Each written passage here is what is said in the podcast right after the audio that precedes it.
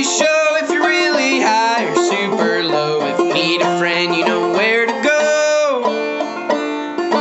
Tune on into the Dopey Show.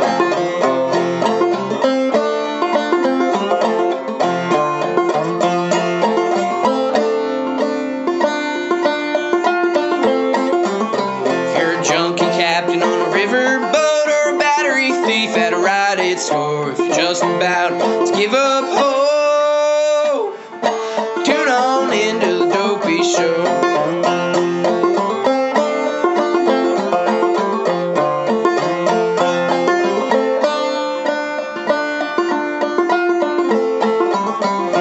listen, Dave, till her ears get sore. From West Virginia to Singapore, miss her friends who ain't here no more. We'll see him over on the other shore.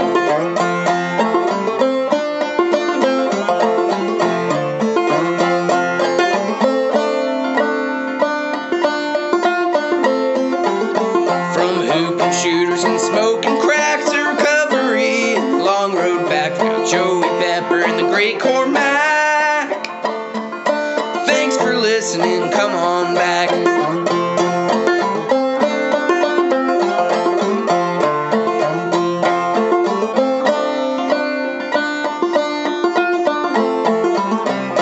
Tune on into the Dopey Show if you're really high or feeling low. If you need a friend, you know where to go. Tune on into the Dopey Show.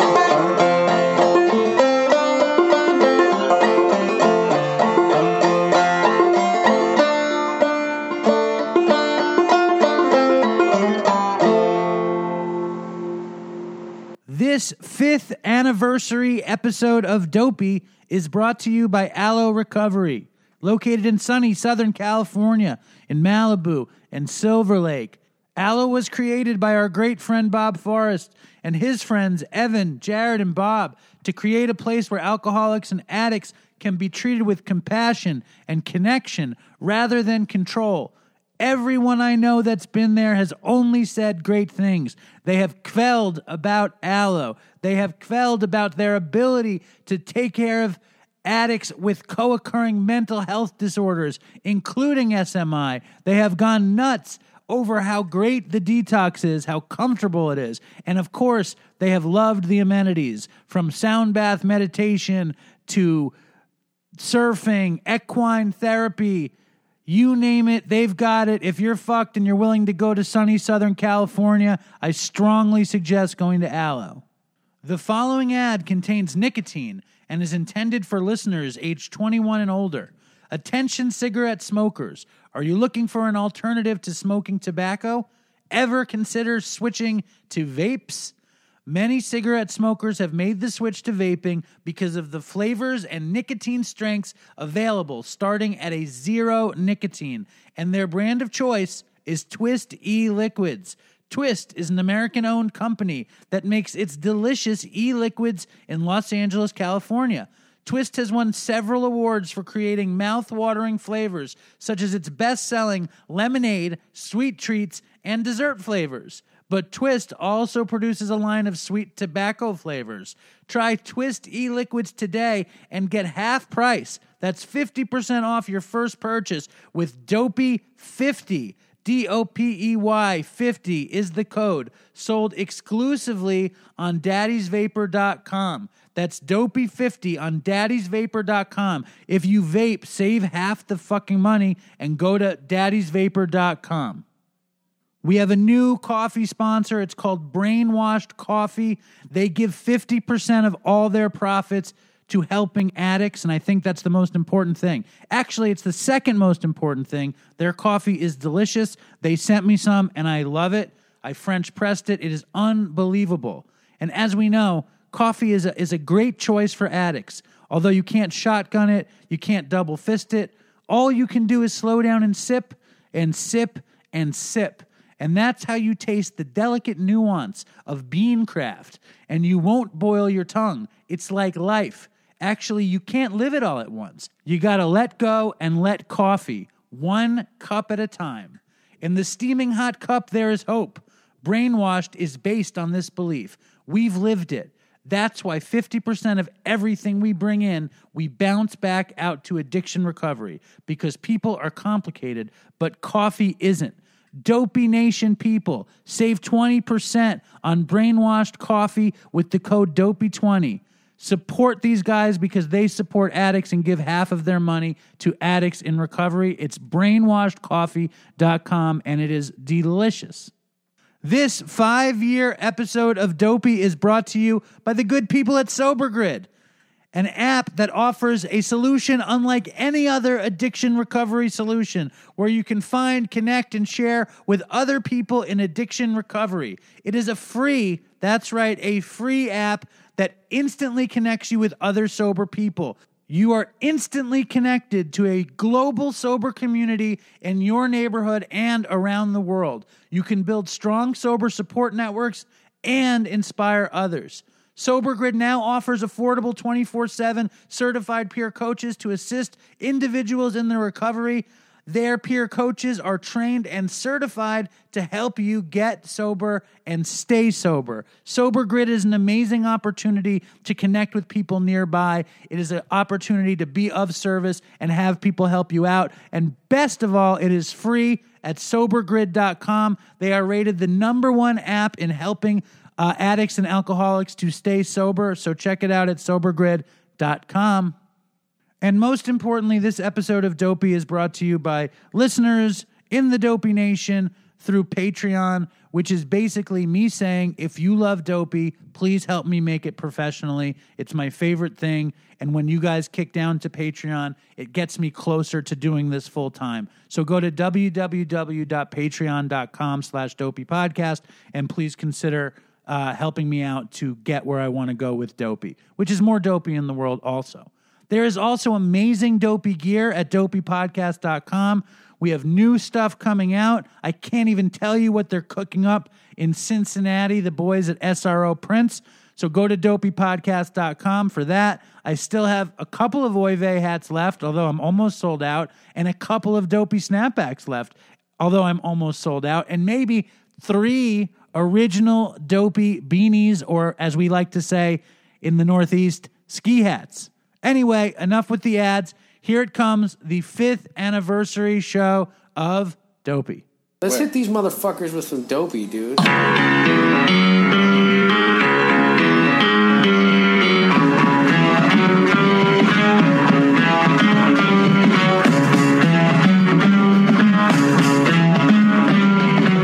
Hello and welcome to Dopey, a podcast about drugs and dumb shit. My name is David, and I'm with Chris. Hello. You My can't say hello. You can't say hello nicer than that.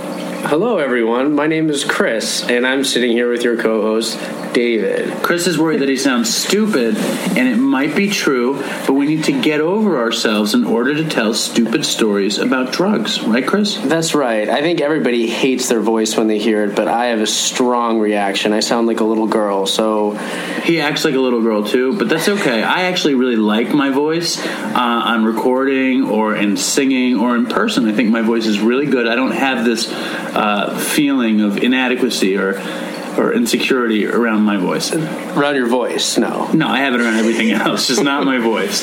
Hello, and welcome to Dopey, the podcast about drugs and dumb shit. It sounds horrible when you say it. I, that's why I want you to say it. But can't we say Dopey, the addiction podcast about nonsense? Sure, that's pretty good. Thank you. I like that one. Um, Dopey, the dumbest podcast you could ever hear, with the two biggest idiots you'll ever find, especially Chris. Yeah, that's pretty good. Thank you. You don't have to add your jab constantly. You know, but just welcome non-stop. To Dopey, Chris's dumb podcast. Hello, and welcome to Dopey, the podcast about addiction and other dumb shit. My name is Dave. And my name is Chris. And here we are in the scenic Lower East Side of Manhattan. Hello. And welcome back to Dopey, the podcast about drugs, addiction, and dumb shit. I'm Dave. And I'm Chris. And we haven't recorded Dopey in a long time. No, are you sure they're not going to hear the, the trucks and stuff outside? Maybe they will. I don't care. You need your nicotine. Yeah, I'm smoking a cigarette on Dopey. Dave is a heathen. He's smoking a cigarette in the middle of his room, and all he does is open the sliding door where the wind blows in. But then there's a, room, a window in the kitchen where the wind blows out. Hello and welcome to Dopey, the podcast about drugs. No, no, no, no. Let's do it again. Hello. Enthusiasm. Yeah. No, I like to... I like to do hello. I don't, that's how Chris answers the phone. Do that thing. What? Hello. I, it's so annoying. He, an, he answers the...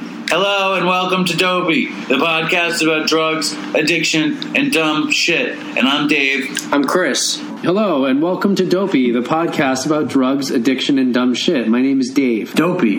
It's retarded. Hello and welcome to Dopey, the podcast about drugs, addiction, and Vietnamese food. Welcome to Dopey, the, the podcast, podcast about, about drugs, addiction, and dumb shit. The podcast about Kenny Rogers. Welcome to ice cream, the podcast about ice cream flavors.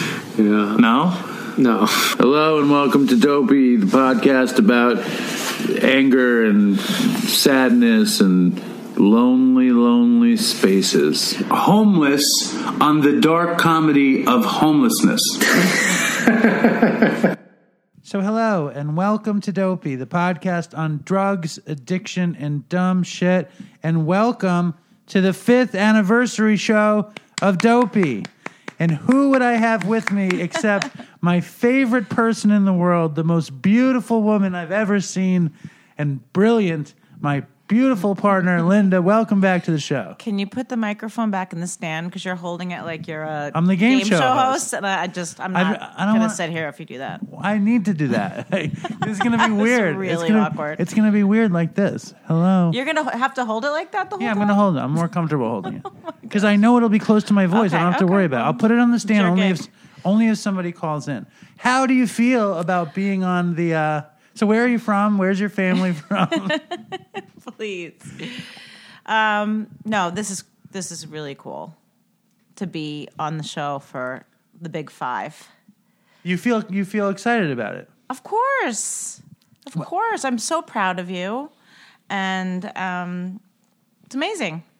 And you have become quite the part of the Dopey Nation yourself. Maybe unwillingly, but it's happened.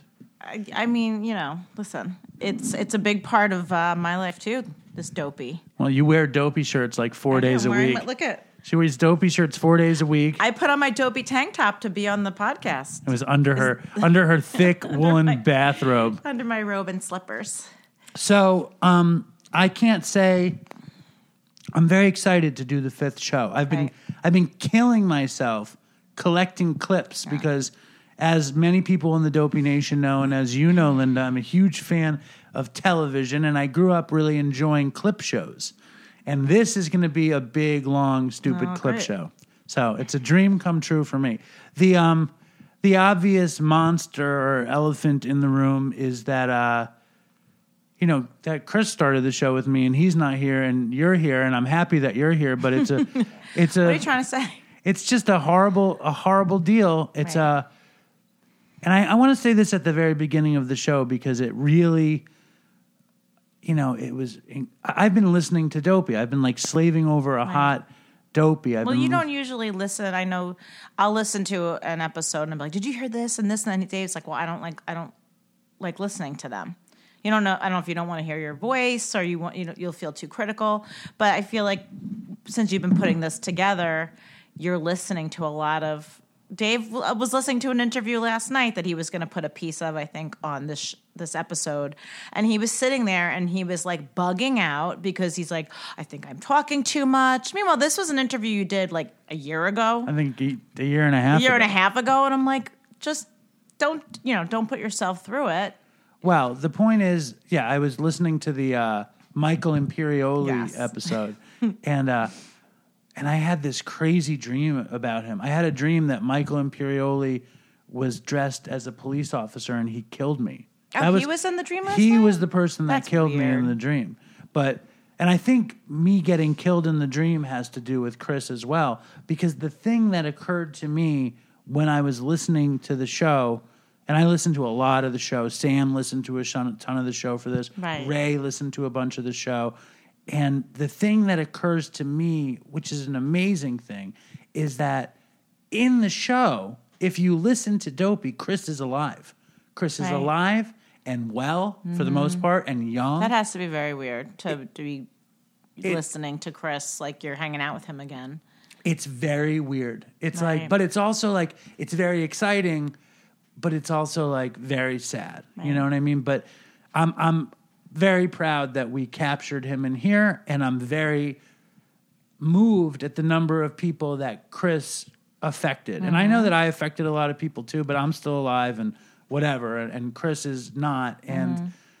you know, I think that uh, I remember when, when his sponsor read his uh, eulogy, Chris said somewhere that he wanted to have a legacy where he helped people, yeah. and now he got to have that. That's so right. that that is something. Um, Listen, I always do these pretty heated episodes with you, like the sort of the, the emotionally heavy, the very episodes. emotionally heavy episodes. I the remember. Like, he's like, you're a social worker. Come on, this episode. No, but the remember Todd and we remember. I mean, listen, trust me, I'm I'm. It's an honor, and I'm.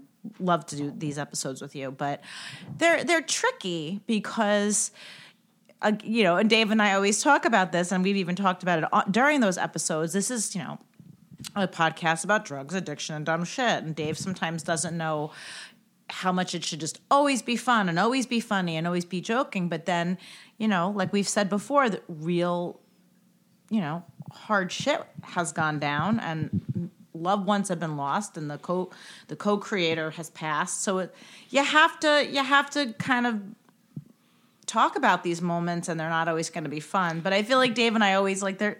I just feel like we had one of those moments just now where we kind of looked at each other, and Dave's like, you know, is this getting too serious? Look in his face, and it's like it's okay. Well, it's gonna be. It's gonna a, happen. Well, this episode will be. It's an, life. It's right? an emotional roller coaster because right. you know we did lose. We obviously lost Chris. We, you know, one of our greatest friends died. Mm-hmm. Todd died. Uh, Colleen just died. That kid William died. Andrew died. What? Dave died. Yeah. It's like it is like a body count from this show, and it's really just a body count from addiction. That's right. Um, and before we get into it, I want to first celebrate the fact that Andrew G had yes. a baby, so that's a positive thing. And um, and then this dude Nat, who has a podcast called Recovery in the Middle Ages, who has bought ads on Dopey and is helping out with potential Dopey marketing ventures, just celebrated three years of recovery on Monday. And he said he wanted me to mention it, so I'm mentioning That's it. That's awesome.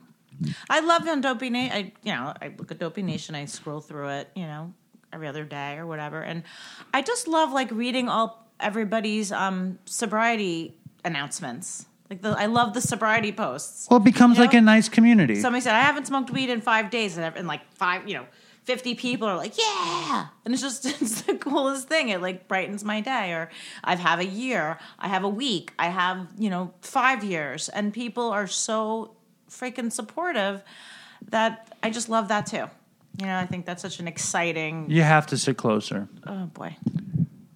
How's that? I, I should hate, I hold my microphone? Yeah, like I'm I, hosting think, a... I think you should. We should be like Sonny and Cher, and you should hold your mic. They say we're young and we don't know. Um, fucking, let's get into the show. Okay. We got Enough a lot. Us. We Jeez. got a lot. Jeez oh, yeah. Louise. In other Dopey news, I was on three podcasts this wow, week. Wow, hot stuff. But dude, Lynn, they're all video podcasts. Oh, no. And in oh, the well, fir- tell in, it. In the first one... I was on. People know what I have to deal with. I was on, on with you end. with YouTuber Jen Cutting, and uh, and I had the long, disgusting beard. You know what I mean? Where it was all like. Are you asking me if I know? Where because I was the I rabbinical have to sleep next to it every night. The rabbinical sea captain with dandruffy pubic white hair on my face. Yeah, I know. So that was Jen Cuttings, and then I shaved it off for the D J Fat Tony interview. Right. But you look, wanted to look all like. I want to look all, better. All slick. I want to look better. So I shaved it off. And then for the Sober is Dope podcast, I didn't know he was recording video. So my hair was like standing on end, and I'm in a bathrobe. Oh, no. And it's on YouTube. Did Yes. Really? Yes. You didn't know that? I didn't think Until he was. Until you saw it on YouTube yeah, yeah. after the fact? I just see my Stop. big fat face. He had a still of my big fat oh, face, and I looked like oh, no. either Randy Quaid or Artie Lange, like all bad. And but was, tell them how when you shaved your beard for D J Fat Tony, you shaved it like like you missed parts. Of it was your, very patchy. There were there was patchy, straggly parts. parts. So some parts of hair were hanging over his lip. It still is, like, isn't it? From the mustache part. Luckily, Linda can barely part? see. It's that's, that's the positive. Well, I haven't been wearing my glasses just so I don't have to see his patchy patchiness. Now, when I say Linda is very beautiful, I mean it.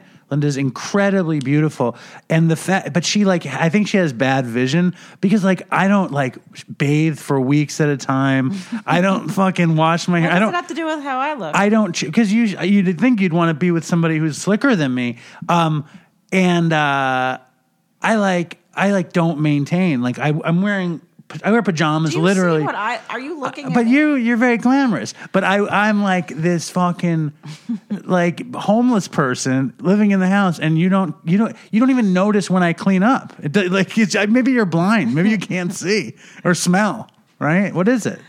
Why don't you care? Because you look at the inner beauty. I look at the inner beauty. Yeah, that's exactly right. All right, let's get to business here. That's very nice. Oh, why don't you tell the Dopey Nation about Christmas? What do you mean about Christmas? That's a huge like you, part of Christmas. Well, about the great gifts that you got. The Dopey Nation even, wanted to know if you liked the robot vacuum cleaner, oh, the new garbage can. Christmas. It was the worst Christmas I've ever. Do you? Dave gave me the worst gifts this year. Why would you bring this up? I think it's, it's funny. It's, it's it's not funny. What about the necklace? You love the necklace, Dave. My, d- these were the two main gifts I got. Okay, a garbage can. And a robot um, vacuum cleaner that, you know, the the, the the circular robot. Roomba. Roomba that goes around. First of all, that's not going to work on our house because we have like half wood floor, half rugs. They, Roomba can handle so that. I don't think it's going to work. And I found that to be mildly offensive. Like it was implying the, that I what, don't do the fucking chores around the house. That's what the Dopey Nation thought. Yeah. Well, it's true. What about the garbage can? The garbage can is because I, at one point, Dave was too cheap when we went to Home Depot, and I was like, oh, my goodness, I'd love that, like, what's it called, that uh, metal, you know, it was a chrome, metal, a chrome, you know, it's just a cool garbage can, whatever. We were at Lowe's. I'm like, oh, or at Lowe's. I'm like, oh, I'd like that, and Dave's like, no, it's too much money, ours is fine. So it was almost like because he was cheap in that moment, I got it for Christmas. Well, what about uh, what about the Simpsons thing? Oh, did you have you told that? Oh, that. So that was another bummer because it was like my big gift was I got. I don't know if you guys saw on Facebook in the feed. There's all these. Um, you can you could Simps, Simpson a picture, Simpsonize a picture. So you could send them your picture, and then they'll make it. They'll make your family look like Simpsons characters, or you know, make anybody look like Simpsons characters. And you can do the feature of like them sitting on the couch with the you know what's the the picture crooked. The like Simps- you can get him on the couch, you can get him by the house, like, you can do whatever you want. Typical Simpsons like opening sh- scene from the from the opening scene of the actual show. Anyway, so but there was like then there was like ripoff sites of like doing the Simpsons, so that it looks a little different. So I d- I wound up sending a picture of our family, and I got our family done from the actual Simpsons one, and uh, I was very excited. It was my main gift. It was very expensive. And so we're all sitting around, and me and Nora are so excited for, for Dave to open it. And like in mine, Dave's wearing a um, a Yankee cap and uh, has like a little bit of a mustache and a goatee. Nora looks normal. I have the beard. Her, her beard. Nora looks normal with her glasses and her, you know, whatever. Susie's sitting on Dave's lap. She look. We all look pretty much how we do. So, but first, I gave you a present.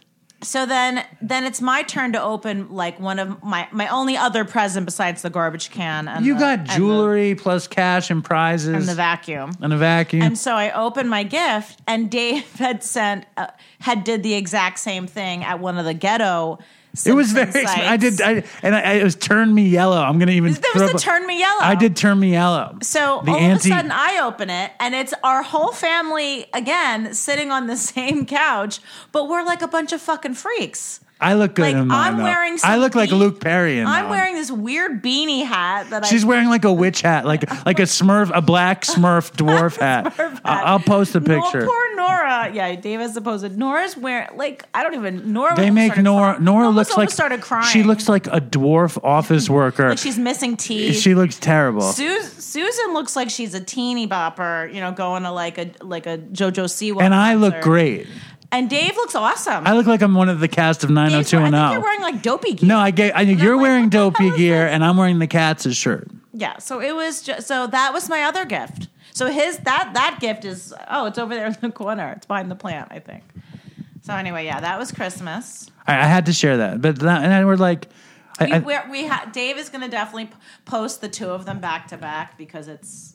But this is not. This is ridiculous. We're supposed to be doing a show about the greatness of Dopey, but I just f- thought that Christmas stuff was good. Too good so not funny. to share. Yeah. All right, so let's just jump right in. There's a dude named James from England who I talk to often. Huge fan of the show, and he suggest he sent in a voicemail. A couple people sent in voicemails, but we're not using the Dopey Nation voicemails today. It's just not going to happen. I want to hear James. All right, James, James, James. All right, he's got. I heard that James has a very mysterious voice. He does. Here's James. Hello, Dave. Hello, Dopey Nation. Congratulations on five years. Wonderful. I, I've been with you for the past three. Um, but for my favourite Dopey, I'm going to take you back to the early days of uh, Dave's apartment on the Lower East Side. Um, the clip I've chosen uh, really is the, for me, is always the heart of the show. A conversation between two friends over a table into a laptop. Stay strong, Dopey Nation, and toodles for Chris. Do you need me to translate that for you? Um, yes. He said he likes hearing two friends. It's the heart of the show, hearing two friends talk into a laptop. He picked a, a thing I never even, I didn't even remember. I'm so psyched for it. It is from the early days. Uh, I think it's from the sixteenth episode. Wow. We're going to call it Legal Seafood. Hardcore Dopey fans, I hope you remember it. Um, there was something I wanted to say.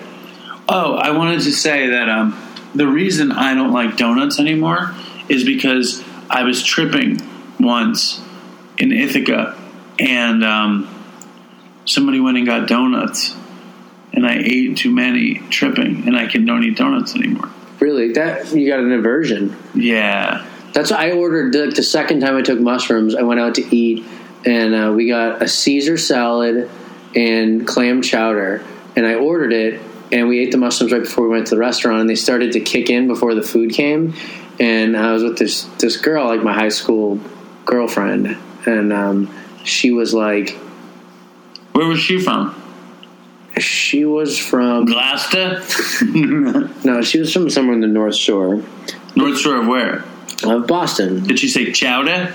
No, she didn't Please. have an accent. She no one had. There's not as many people that have accents as they. As Do you know anyone from the, Gloucester that says chowder? I don't know anyone from Gloucester. Do you know anyone that says chowder? Yes. Who? Um, Sully. And what does he say? Sully from what? Sully from Boston. That's a running joke in California. If you say you're from Boston, they'll say, "Oh, do you know Sully?" Who's there's, Sully? Because there's a billion Sullys. Sullivan. There's a, there's they call themselves Sully. I know seven Sullys. You, you know? do? Do they say chowder? Probably, I love some of them. Are any from Gloucester? Shut up. No, I like this So we stuff. order the food. Could and you just do me a favor. Can you order? Anyways, I got an aversion like you and chowder. blah, blah, blah.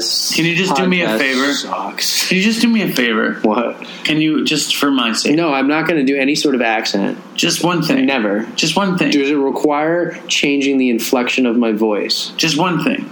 If it requires the inflection, just do me a favor. Change, then no. Chris, I've saved your life with this podcast. Can you just do me one favor?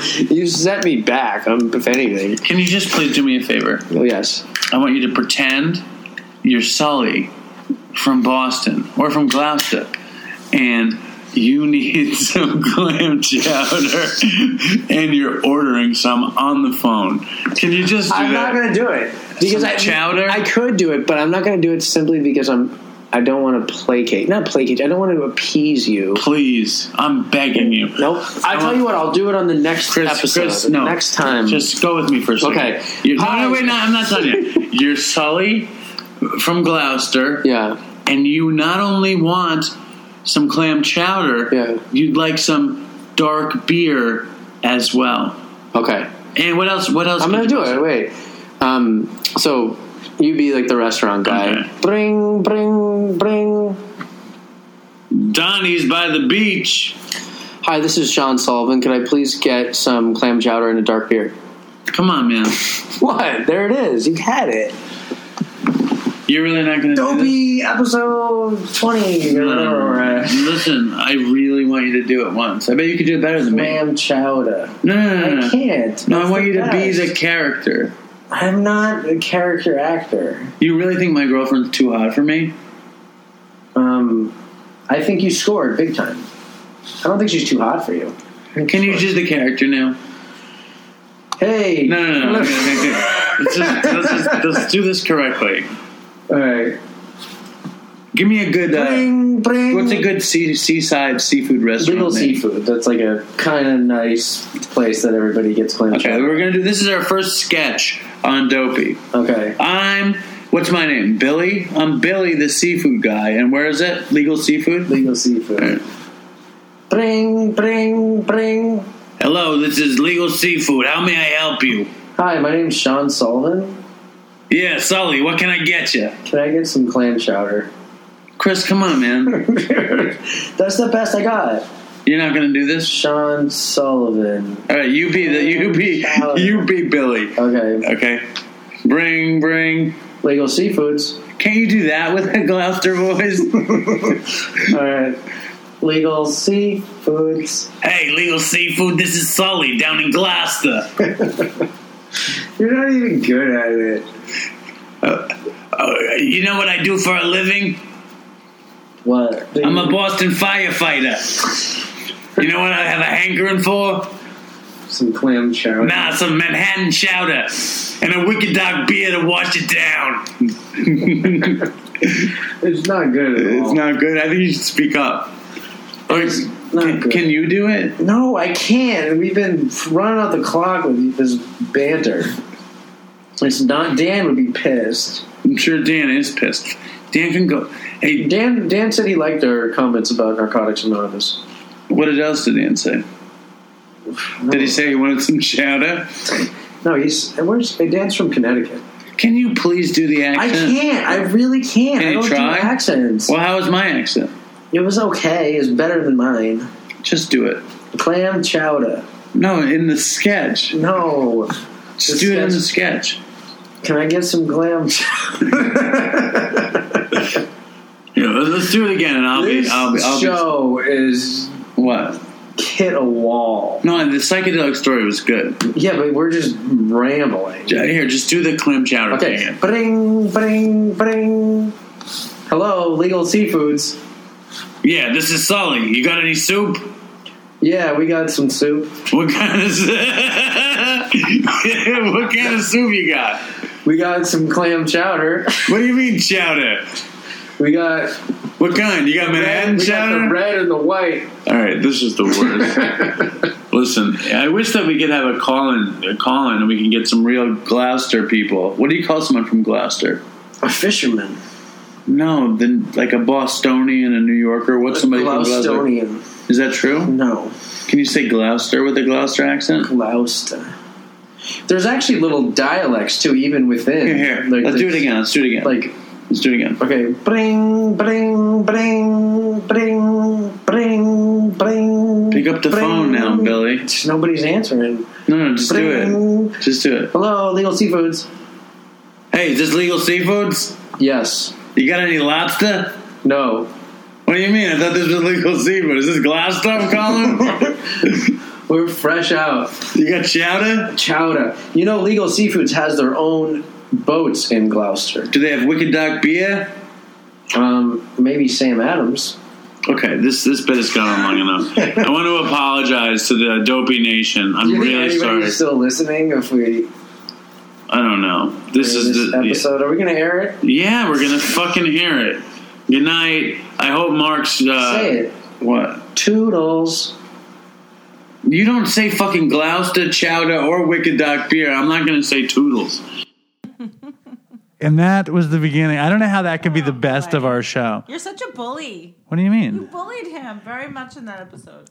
He should have said Gloucester, chowder, Wicked Dog beer, all that stuff. Oh, that's good. Everybody loves that yeah, stuff. Really funny. Um, now, Chris, obviously, the show was about drugs, addiction, and dumb shit, mm-hmm. and uh, mostly about drugs and addiction because me and Chris are drug addicts. And uh, we were talking, I, he was saying how bad that episode was, and I was saying how good his psychedelic story was. So this was the psychedelic story he had played at the beginning. Um, okay, so I buy the acid. I go home with my friend who drinks, doesn't do any other drugs. He's pretty drunk. And we start watching T V, and I took half of it. So I took five hits of L S D. And the it, first time you took acid? The you first time. Hits? And it did end up being really strong Dude. acid. Yeah, and I wasn't in store for what happened. And No, gonna, nobody's in store for S M I. So uh, we were watching, I remember we were watching T V. We were watching one of those like Skinamax movies, like the Cinemax. Wow, like, was like, this porn. One of those notorious prep school jerk-off sessions? It was, it was, it was not.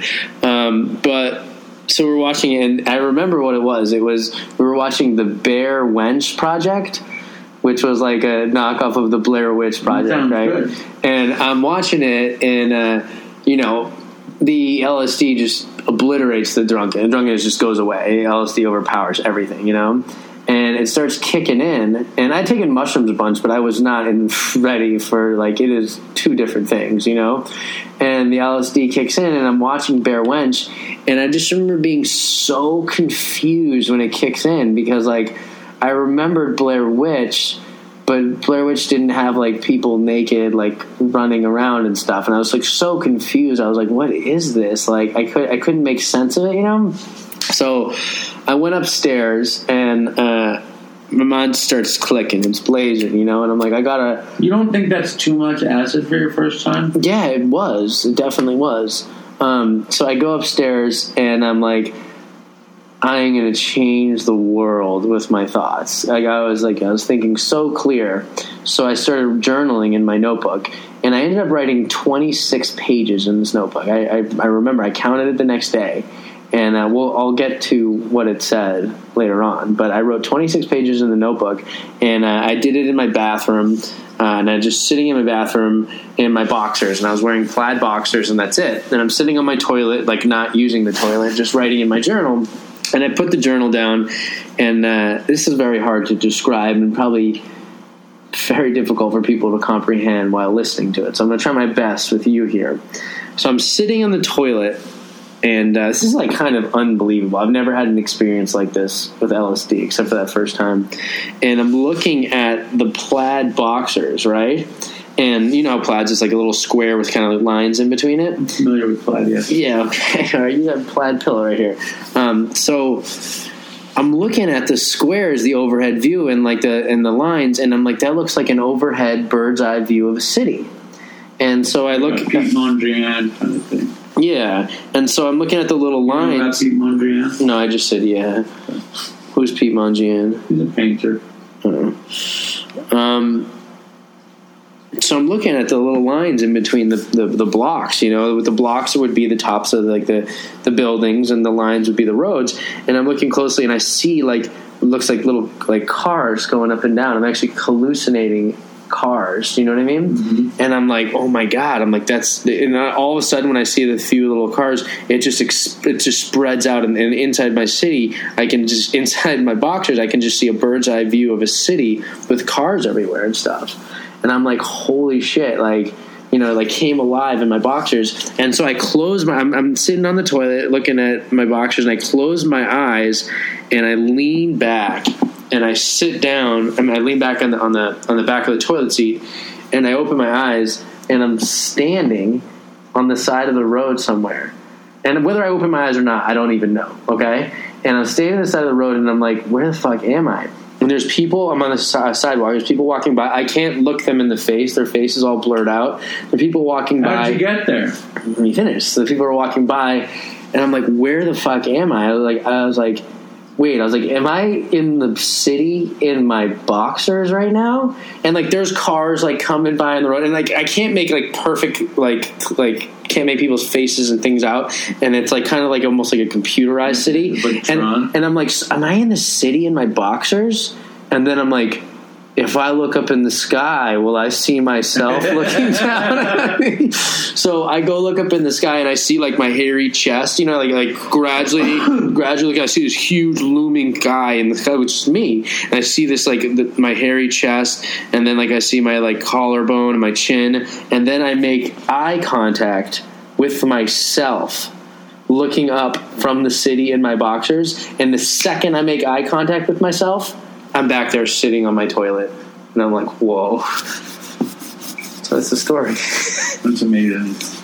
It's pretty out there, right? It's pretty far out there. Oh, so the notebook, what did it say? The twenty-six pages. I read it the next day, and it said, I know what it is, I know what it is, I forget, I remember, I know what it is, for twenty-six pages. Just over and over and over. You know what it should have said? What? Severe mental illness. That's like classic. I mean, that's a classic crazy psychedelic story. Um, right. And uh, it's one of the craziest psychedelic stories I've ever heard in my life. Everybody says that. I, I, I, I just love. He's he's such an amazing storyteller. He, right. He's su- but but. He's an amazing storyteller. He's a fun, engaging storyteller. But I also think that story itself is... It's like a short story. Is, is, it's like it's like it's like a, it's like an Isaac Asimov short story or something. It's like it is a it's a brilliant science fiction story, psychedelic story, um, and I think that mixed with the stupidity of Gloucester and Chowder and all that shit was that was the the combustion that was Dopey. Was right. Me and Chris, like we would tell stories, you know, and then we would get tired and stupid, and we and I would want to make and silly, and we'd want to make each other laugh, and like, and that was like in the first sixteen episodes. Like obviously the st- the, the the story of you you not knowing about the show and like me telling stories, and then we erased them, and then Chris just needed to tell stories. So from episode, I think eleven. To seventeen or something, Chris was just cranking them out, and this one was a classic, you know. And then we started getting guests in, and you know, you you kind of eased up, and I could kind of tell some stories. And one of my all-time favorite stories to this day was um, my nine eleven story, and it also was like the story that created the methadone, the methadonian Brenda. Although the methadonian wasn't named Brenda, really the woman who dispensed the methadone was named Brenda. And we had a guest, and his name was D J. And he told a crazy story about stealing a thousand Vicodins. And I told uh, this nine eleven story. And of course, D J is the guy who um, he sells ads for Dopey. He's the head of the Dopey sales oh, department. Okay. He also was one of the recipients of a scholarship who went into Aloe Uh, shooting speedballs of crack and heroin with an abscess the size of a fucking beehive on his arm. He lands in California to get treatment. Still high, they give him a dose of Suboxone, so he goes into precipitated withdrawal. Then they see his abscess, and he has to get surgery to get the abscess wow. lanced off in withdrawal. Oh he go- he went to Aloe for six months. Now I think he has almost ten or eleven months clean. Head of the Dopey sales department, oh, crazy Dopey miracle D J. Um, and um, I'm not going to play his story. I'm going to play my nine eleven anyway, story. Back to my story. Back to my, back to me, me, me. me, me, me. It was uh, September eleventh, yeah, uh, two thousand one.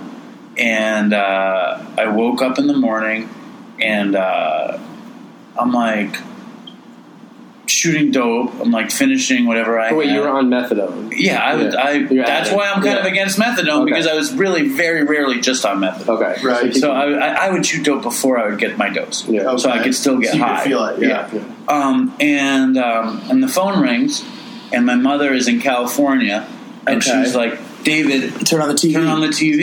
And I turn on, and I I grew up in Manhattan, and so like I look at the the Twin Towers falling down. And I'm just like, holy shit.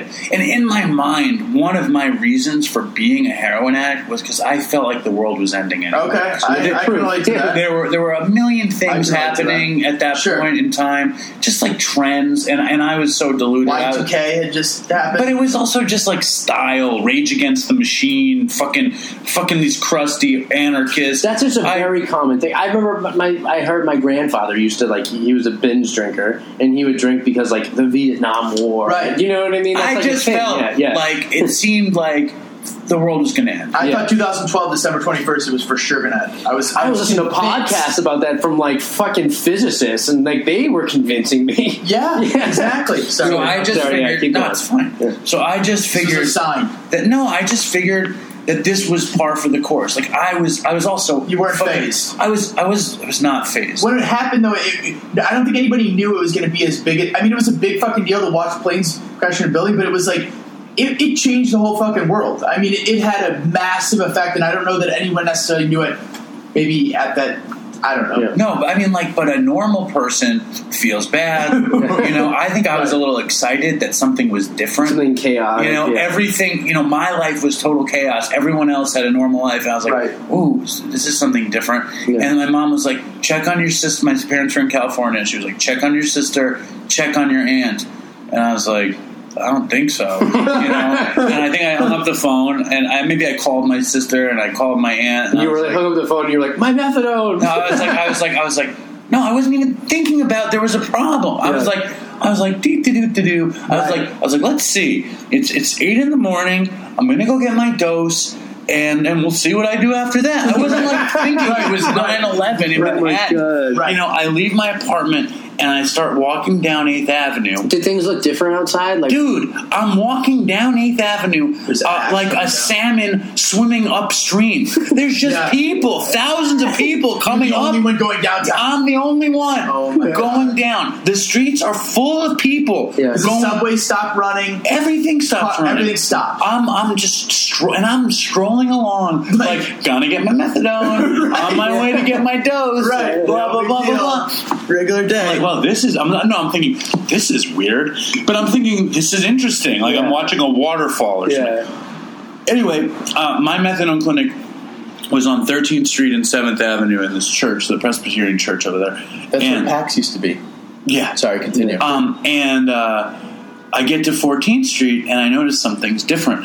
There's uh, tanks on fourteenth Street Holy and army shit. troop trucks and just fucking soldiers with machine guns on fourteenth Street. Wow. And I'm still just like the cartoon character. Do, do, do, do, do. You didn't even think like that? Like you I was like, no, I was like, I was like, whoa. We started to worry a little bit then? No, I was like, this looks serious. Yeah. But I was like, gotta get the methadone. I'm not yeah. thinking like this is going to have anything to do with me. Yeah. And, um... And, and I and I get to fourteenth Street, and the soldier's like, "Where do you think you're going?" And I was like, "And I was like thirteenth Street," and he goes, "Do you see us here? We have guns. You know, everyone's going the other way. They just blew up the World Trade Center." Right. And I said, "I know, sir. I need to get my methadone." What did he say? But you would just understand, like it'd be like, "Oh, oh." He goes, "He goes, he goes, what?" I said, "I said you don't understand, sir. I gotta get my methadone." And he's like, what? I go, my medicine, my clinic is on the next street and I need to get it. Yeah. He goes, well, do you have any identification? I was like, of course I do. I pull out my methadone card. It's like, it's everywhere you want to be. You know what I mean? I was like, it's me. And then he just lets and, he, and he waves me through with a machine gun. Yeah. And I get into the clinic and it's like any other day in the clinic. Are you serious? Everyone's like, yeah, yeah, bring them. Yeah. I, I, I, I take homes. You know? And I get, I get, I beat him off. No, I think I think I think we all got take homes that day. Yeah. Oh because yeah, it was like they thought the world might end. Yeah, yeah. We all got take home one day, or did they give you a couple days? I think they. I own, I think I think I got more than one take home from that yeah. clinic. In yeah. California, I would get a month's worth, and I have a crazy story about that. Yeah. Wow. But um, but then I'm That's like, wild, then I no, then I cross back out, and I'm like, this looks like a, a really bad day to waste, and I just get on the L train and I go straight to Bushwick and I call my dealer and I give him every cent. I'm like, just give me whatever. I think I bought like four bundles and I go home and I just fucking shot dope the rest of the day. Rest of the day, yeah. and uh, and that's the nine eleven story. Wow.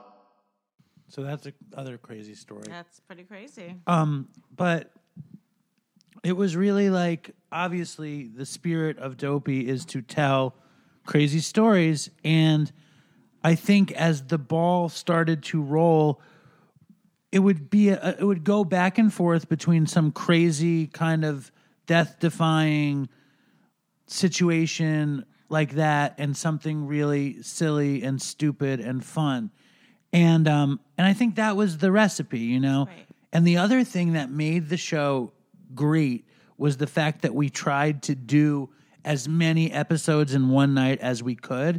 So by the, if we were doing four episodes a night or three episodes a night, it would be hours and hours and hours of production.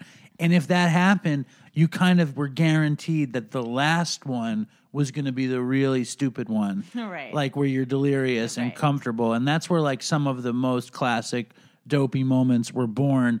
And that's definitely where this one was born. I want my baby back, baby back, baby back, baby back, baby back, baby back, baby back, baby back, baby back, baby back, baby back, baby back, baby back. You do it again. Stop it. You go, I want my baby back, baby back, baby back, baby back, baby back, baby back, back. I want my baby. You have to sit back and I want my baby. I'll tap you when you do it.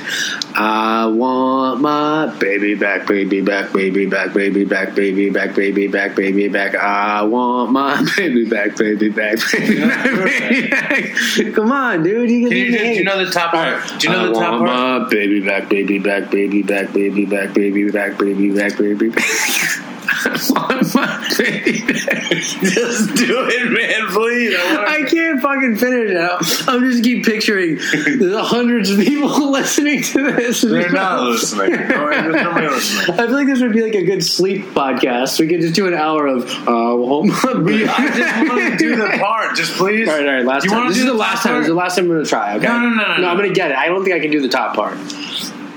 I want my baby back, baby back, baby back, baby back, baby back, baby back. I want my baby back, baby back, baby back, baby back, baby back, baby back, baby back, baby back, baby back, baby back. Barbecue sauce, barbecue sauce. It's not yet. That was good. We that was good enough. That was the best we're getting. We're done. I agree with that. That's that that like. That's when you were delirious. But the even better one, I'm gonna. I can't not play the even better one. And, and which is uh, The Lion Sleeps Tonight. Is right. It's like, that might be my all-time favorite, and I'm going to play that one. And um, Chris was so bad at this stuff. But he was, he was, Chris being ten years younger than me, he would get annoyed, but he was willing to do shit. Yeah. Like that stupid Gloucester thing, or or or the, the Chili's, or... I think this one is, it, it might be my favorite one. Do you know uh, The Lion Sleeps Tonight? In the jungle. Do you want to do the bottom part jungle, or the top part?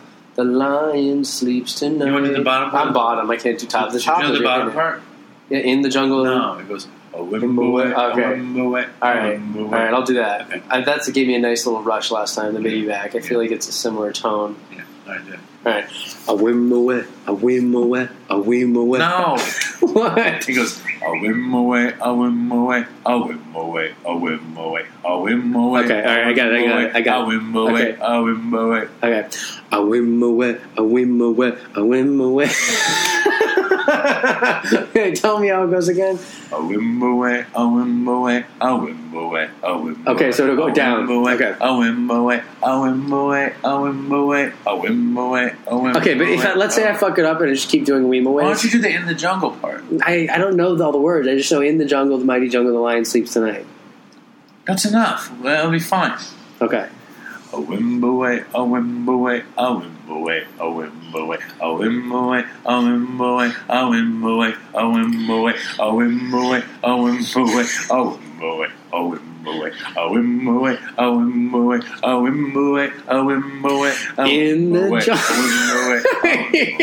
jungle. Hey, I'll do the whim away. I can't. I, you can do the I can't progression. Do, yeah, yeah, yeah. I can't do the progression. I'm just gonna whim away. You have to do the progression. All right, I'll try. I'll try. All right, all right. In the jungle. A whim away, a whim away, a whim away, a whim away, a whim away, a whim away, a whim away. No, go ahead. You have to go to the result. Just, just fucking let me do what I'm doing, and then you come in. It'll work either way. All right, or it won't work. Yeah. A whim away, a whim away, a whim away, a whim away, a whim away, a whim away, a whim away, a whim away, a whim away, a whim away, a whim away, a whim away, a whim away, a whim away, a whim away, a whim away, a whim away, a whim away, a whim away, a whim away, a whim away, a whim away. A whim way up the wall. Did you see The Lion King? The I play? did. I find I saw the movie finally with my. Oh, did you see the play? No. Yeah, I see the play. Actually, I didn't even like it that much.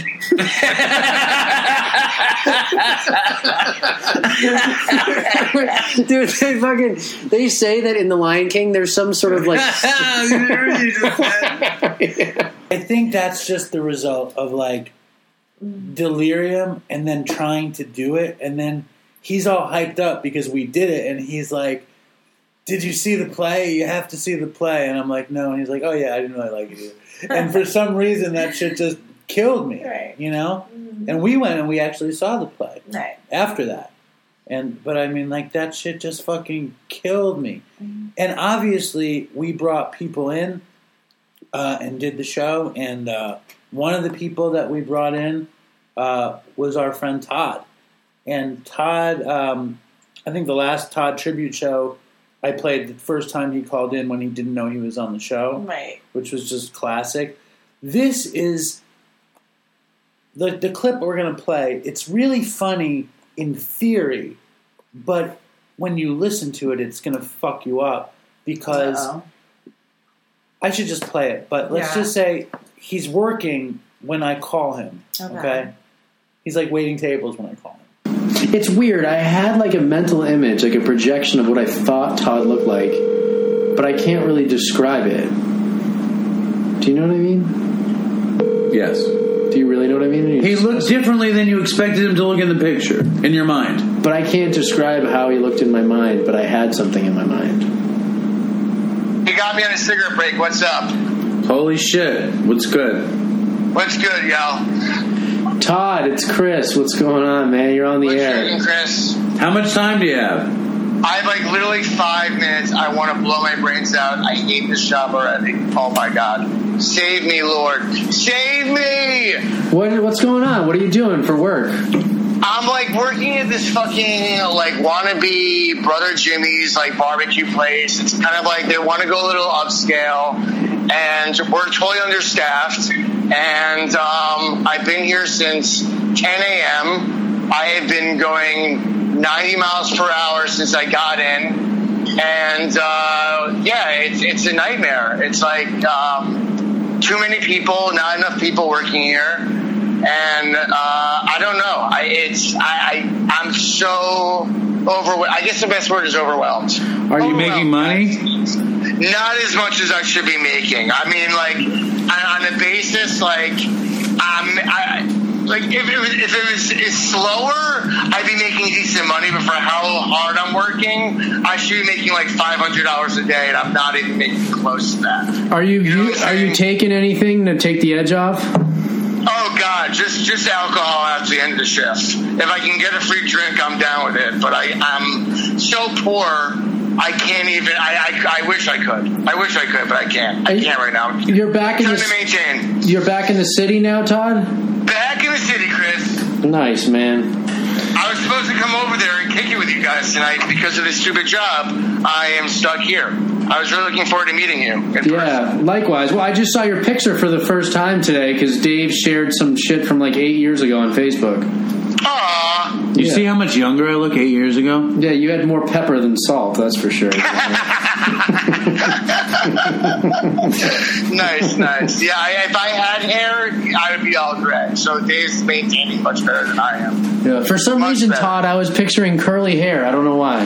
I used to. No, I used to. Todd, it's because he's an anti-Semite and he's what? got oh, problems. Oh, why am I God. an anti-Semite? You just are. You just are. no, no, now let's. The Dopey Nation wants to know what the fuck is going on with you. And, and Todd, legit, people have emailed us, asked us what's going on. I was at a meeting and someone came up to me and said, "That guy Todd," and I need to know more about him. That's not what she said. That's not what she said. She said, you know what she said, Todd? Tell him what she really said. She actually said, I was pulling, I was pulling back a little bit there. She said, "That guy Todd, he's gonna die." Oh my God! Oh please! That guy Todd. That, that guy Todd. Terrible. He's gonna die. Yeah. Oh no! But she had a big sad. smile, and she really liked what she, she was had really to say. She was really hoping you were gonna die soon. Well, I'm not pulling any Chris Cornell's any day soon, so I, you know, that would, I, I you know, I, I will say this: I, I am not gonna say I'm invincible, but at this point in time, I do not think with my lifestyle at this point will kill me. Other than the tables that I have, might might kill me. Not the drugs, just work. I think work might kill me before drugs. So update. So, update update the Dopey Nation honestly on your drug taking and drinking at this point. Um, slightly drinking, um, slightly marijuana smoking. Um, did dope maybe the first couple of days I was back in the city about a month ago, but uh, clean as a whistle other than that one little veran- little you know side vacation I took when I first got down here. But you, I, I, I, I, it's all as I told you. I, I think we, we spoke the other day, Dave, and I told you everything. That day it was it was garbage, and I decided that it's it's really not worth it for me to like go back into like a habit forming situation with such garbage around, which is like interesting because you keep reading in the paper about how everyone here is dropping like flies from all this fentanyl and this this lace shit that's going around, and I, if, if it is, I sure as shit don't have connections for it. So. Well, you know what's so funny, Todd, that you mentioned that is a part of me, like, is reading all this shit about it, and I'm like, God, I wish that shit was around when I was using it. Right, right. You know, did you guys hear about that story today, too, about those two counselors in, in, uh, in Pennsylvania? I saw that. They they both died in the sober living, they right? They both died in a sober living place. Yeah. And, like, they were counselors they a, there? They were counselors, and they had a picture of their, like, of, like, the little setup that one of them had in their, in their room. And, like, this guy had all these Lucy's and like vape pens and a couple of bags, and he didn't yeah he had they had like a, a rig like loaded up too, right? Loaded I was up, unused, yeah, because yeah, I, I, I saw that I was like, that looks like a real rig full of dope. That's what caught my my eye. Yeah, I mean, like, and I will say, I mean, two two people that I was like not close with but associates just from my neighborhood in the last month have literally dropped dead from uh, one one guy. Shot a bag of fentanyl. He's gone. Um, she, this girl came home from uh, three days in Connecticut, found her boyfriend in the embryo position on the floor, like, you know, like kind of like doubled over on his knees. Like he he only did one bag and he's gone. And this was like a, you know, a drug superhero, if you will. And uh, gone. And then this other guy, just two days ago, they found him in a stairwell of his mother's building because uh, his mother kicked him out of the apartment, and they just found him dead um, in his stairwell. But he was he was a garbage head. He was like on P C P. He was doing dope, pills. He was one of the neighborhood. He was one of the neighborhood P C P guys. Yeah, because there's a little yes, P C P crew on the Upper East Side that yes, Todd runs is. with occasionally. And I, I swear and to I, God, I what? smoked my first P C P blunt with this guy, and now he is dead. So tell so us, it's Todd. Kind of scary. Tell us, tell us about P C P. How did it make P- you feel? That's uh, the one drug Dave and I haven't done. It's um, it's very tranquilizer-ish. It's like it warps your brain.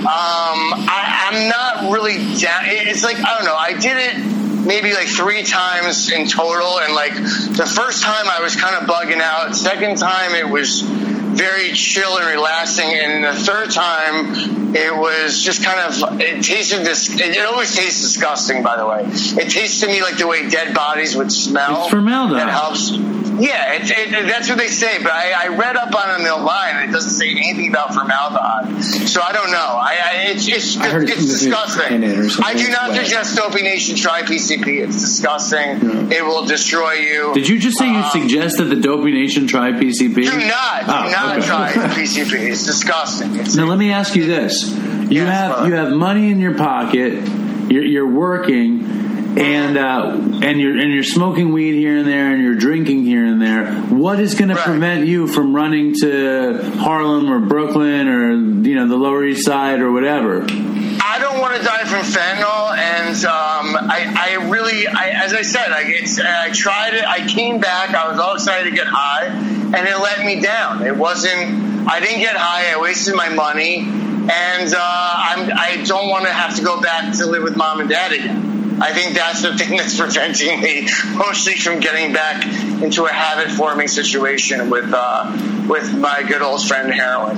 Um, I know it's hard to believe. But I'm trying very, very hard to uh, stay on the up and up. And I need to go to work every day. And at this place, it's like, it's it's pedal to the metal, man. Like, if I show up sick, like, I'm not going to be able to do my job, and they're going to fire me immediately. And then I'm back to, like, living with mom and dad again, which is going to be a nightmare. But what about Puma? So, Puma hasn't hit you up? No, Puma has got some serious back problems, and he actually called me up about a week ago and said that he's really he's like in some serious like body pain and blah blah, and how was I doing? And I actually thought he was dead because I hadn't heard from him in ages, but uh, he's not even he's not working as far as I know with that stuff. And uh he was asking, and I said, why don't you get some medication to actually help your back? And he's like, I can't because I'm on so much methadone and I don't think I'll feel any of the pain medication they're giving me.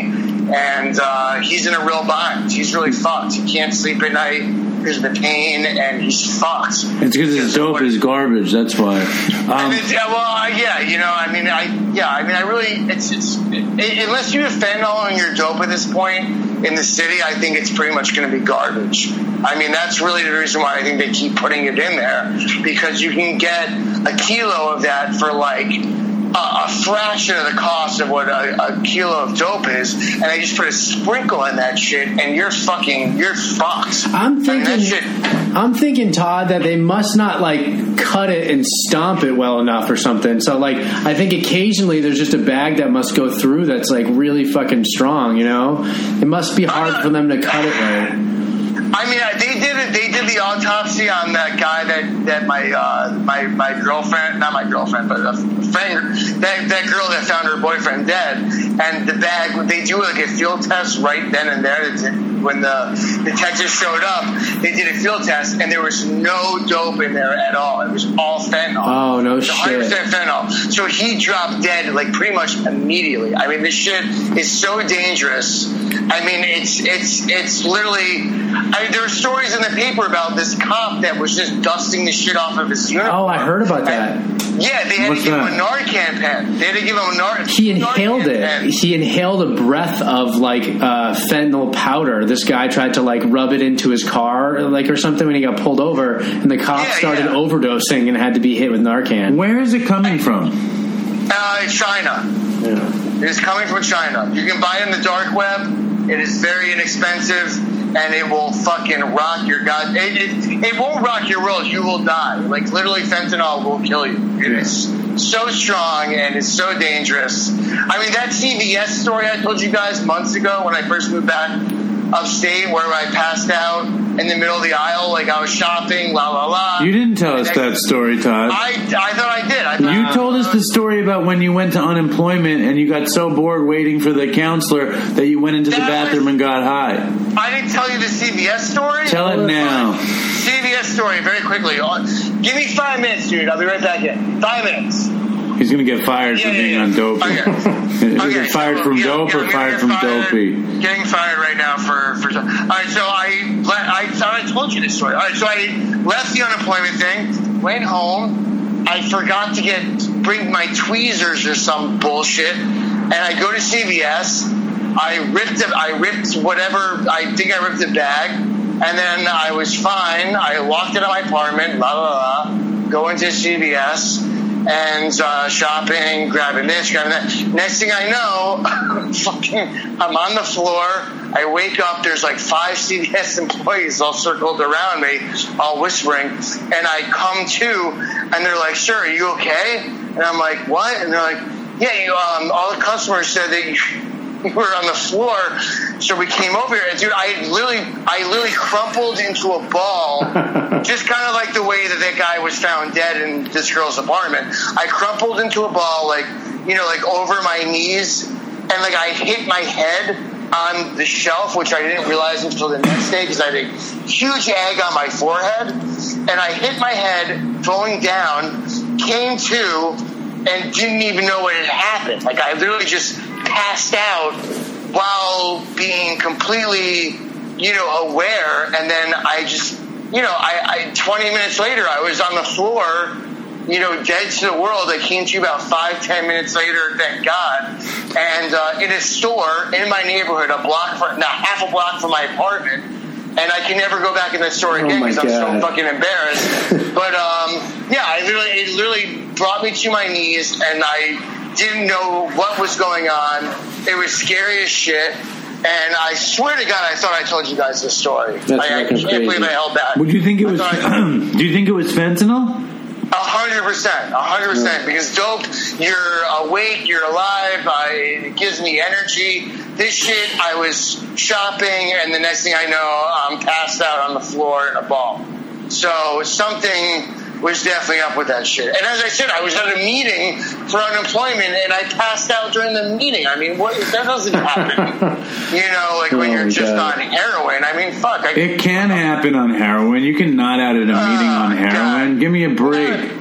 Oh, not me. I got my shit. I, you know, I, I, I, you you might be the, the, the, the most deluded person I've ever encountered in my life. Possibly, possibly. But I will tell you this: that shit is no joke. Um, I I don't know. I, the world of the world is dope of dope is ruined because of this fentanyl. It's too strong. Because the world of dope was so good before fentanyl, right? Yeah, I mean, if you want to get high, it's. That's this thing. Like, fentanyl is literally just you're awake, and the next thing you know, you're out for like you're out, or if, or maybe dead. It's like it's not even like a game. It's like you're pretty much you're gonna die. Like it's it's so strong. You don't know, and you don't know these people. You don't know what how they're mixing it. You know, you don't know what the what the percentage is. I mean, you're getting heroin, and then you're getting fentanyl, which is like a hundred times more powerful than like. Morphine. I mean, that shit is it's no joke, man. It's like it's really dangerous. Yeah, it's, it's all sad. it's all it's all dangerous though. I mean, this stuff it's really unpredictable. Dangerous. But uh, yeah, go yeah. go save your job. I don't want to see you get right. fired because you're on right. Dopey. Right. Well, I love you guys. I love Dopey Nation. God bless y'all. I'll try to um, we'll try to get together next time you guys record. I'll try to get the night off or something so I can find me, Chris, and we'll uh, we'll go deeper in depth. For sure, Todd. It was a pleasure All talking. Right. All right, be in touch. Uh, don't don't be a fucking stranger. I won't. I'm here now. I'm here. I'm back. I'm back. we're we're gonna make this thing happen. I know that was a really long clip, but it felt necessary because right. it's it's fifteen minutes that we have Todd and Chris together, and it makes me, I don't know. It almost part of me feels guilty for doing this show. You know, mm-hmm. like. Putting out this entertainment that's built on my friend's death, but it wasn't meant to be built on my friend's death. You know what I mean? It was meant to be about the stuff we had been through. Well, what was so fascinating about that clip that we were talking about, Dave, is that they're talking about the very thing that killed them both. Um, and Todd was, so that was just, that's a, that's a, that's a really powerful clip. And Todd was um, talking so much about how scared he was of fentanyl for, you know, for the majority of it. And that's what I was saying the day before is that Todd was always kind of, he was nervous and worried about stuff a lot, but he would, you know, partake in these dangerous drugs, but he was always like careful. Like Dave said, he would never, you know, shoot up because he was like, I don't like needles. He and- would also drink lemon water every day because he thought that that, and he took Co Q ten. Like, I mean, that was right. his big thing. He I- was like a very careful drug addict. So even listening to him talk about fentanyl, like I was, I've never heard that clip before. And I, you know, he's one of my best friends. And I was listening to it smiling because he was, he, and he would do like lots of research and be like this article and this, this thing, you know, and he knew it was so much about fentanyl and, and it took his life. You and know? Chris said how, how he wanted to try it. You know, like why wasn't that around when I was using, when I was using or whatever. It's crazy. But Todd's also so funny because for two things that I, the funny parts that I'm la- was laughing at is, A, the whole time I'm thinking, Todd, go back to fucking work. Because like, it's, go- he's like, I have a five minute cigarette break and he just loved having fun. And that was part, you know, that's the beauty of Todd is like, what's work? You know, work did not exist once he started like talking and having fun. But also so ultimate denial. Like he lost like twenty waiter jobs in a row. And when he lost this one, he'd be like, what? I, I was and on he yelled a cigarette. At the guy, I'll yeah. be right back. I'll be back. Give me five more minutes. I bet that was like the owner. He didn't give a shit. It was a fifteen minute clip, you that know? Was so funny. And then um, there was another there was another thing that he did that was very interesting, just sota, and I can't I can't remember it right now, but um, that was really interesting on so many levels. I know, and it's it's it's it's fucked up, but um, that was like the darkest. That was a pretty dark place. In oh, the I remember what Todd. Todd was like. I help me explain this. He was always like an expert, but like like not a very good expert. He was an idiot, is right? What he was. So when he was, he was explaining like, and you guys go, like when he was explaining like that it was fentanyl that he just like fell asleep in the C V S or fell asleep or, or happened in the in the unemployment, unemployment office. Yeah. Like, oh, it's because of the fentanyl. It's like, no, well, I don't know, Todd. Like, I'm not sure if that's. You know, but he was he was a little bit of an expert on things at times. That he was like an armchair he, expert he, that knew nothing. Um, but that's, he was, that was like one of his most endearing, so um, endearing qualities. It was just the thing about it was, and, and I want to say this with all rea- reality in it. It's like when Todd would talk about strains of weed and like be able to taste the difference between one or another. That was like a funny, cute thing. But when it's fentanyl and now we're two years after his death, yeah, it's another thing. And like, I just, anybody who's using can die. You know, we've lost too many people. And and, and, and here's the here's the interesting piece. We have two different addicts who died from fentanyl. We have Todd, who we're saying, you know, we're kind of like, you know, joking a little bit about Todd, but you know, that he, the armchair or however you described it, Todd wasn't an idiot, but Todd, I'm, I'm an idiot in the nicest way. Todd was very different than Chris, who we would say was this clinically savvy, smart, you know, textbook smart dude. Um, and it took both their lives. So it really doesn't matter when it comes to that shit, you know, where you're at intellectually or with your with your drug knowledge or your clinical skills or your street savvy. Like, it doesn't matter. None of it matters. And and Dopey obviously would change. This was one of the first times we talk about God on the show, which made me super uncomfortable. And we were talking about drugs, and Chris was very well aware that it was a higher power that would restore him to sanity. So this is where he tries to introduce God on the show, and I'm very uncomfortable with mm-hmm. it. Like, I remember when I had dope in my pocket, it was like I had a secret on me that could solve every problem. That's what it felt like when I had drugs. No matter what it was, if I had pills, if I had weed, I was like, I had the secret in my pocket yeah. that's going to take care of everything. Yeah, you know, and like, and like when I also, also what I would talk about, like that feeling of knowing that you're going to get well, yeah, or that instant that you like to talk about where you're where your drugs haven't kicked in, but you're so happy you're that so, they're yeah. going to, yeah. It, it, and this sounds well. Fun. It's because we want to be God. That's us ultimately being like, I can control the way I feel and operate in the universe. Right. And it's like we need to become God reliant instead of being reliant on fucking pills and powders and liquids. Well, that's fine. But I, I have to say that, like, to have not that worry is so much better than any of that. Like, it feels, I feel, I feel so free. Yeah. You know, and so safe. Like, sometimes I get worried I don't check my mail. What do you attribute that to? Sobriety. And what do you attribute your sobriety to? I don't want to go on a whole God thing. It doesn't have to be God. I mean, just, well, you're, is well, it you? Listen, I don't. I, I I do not want to turn this into some pulpit dopey God thing. Yeah. Uh, my higher, higher, higher my higher, I. You know, it doesn't have to be God. I'm saying God's a charged word. It can be anything. You know? I don't want to. I don't want to have this be a god, a god cast. Yeah, you think I'm the first person who ever said I god think, uh, cast? On episode thirty-seven, we can mention it for a minute. You know, if it's something that I like, you know, I find that it's what keeps me. What about it. The phrase god cast? That's not bad. Or okay. Gaudy. What? Gaudy. What's that? G O D Y instead of dopey. No, but a Godcast instead of a podcast? Do you think people who do religious podcasts call it the Godcast?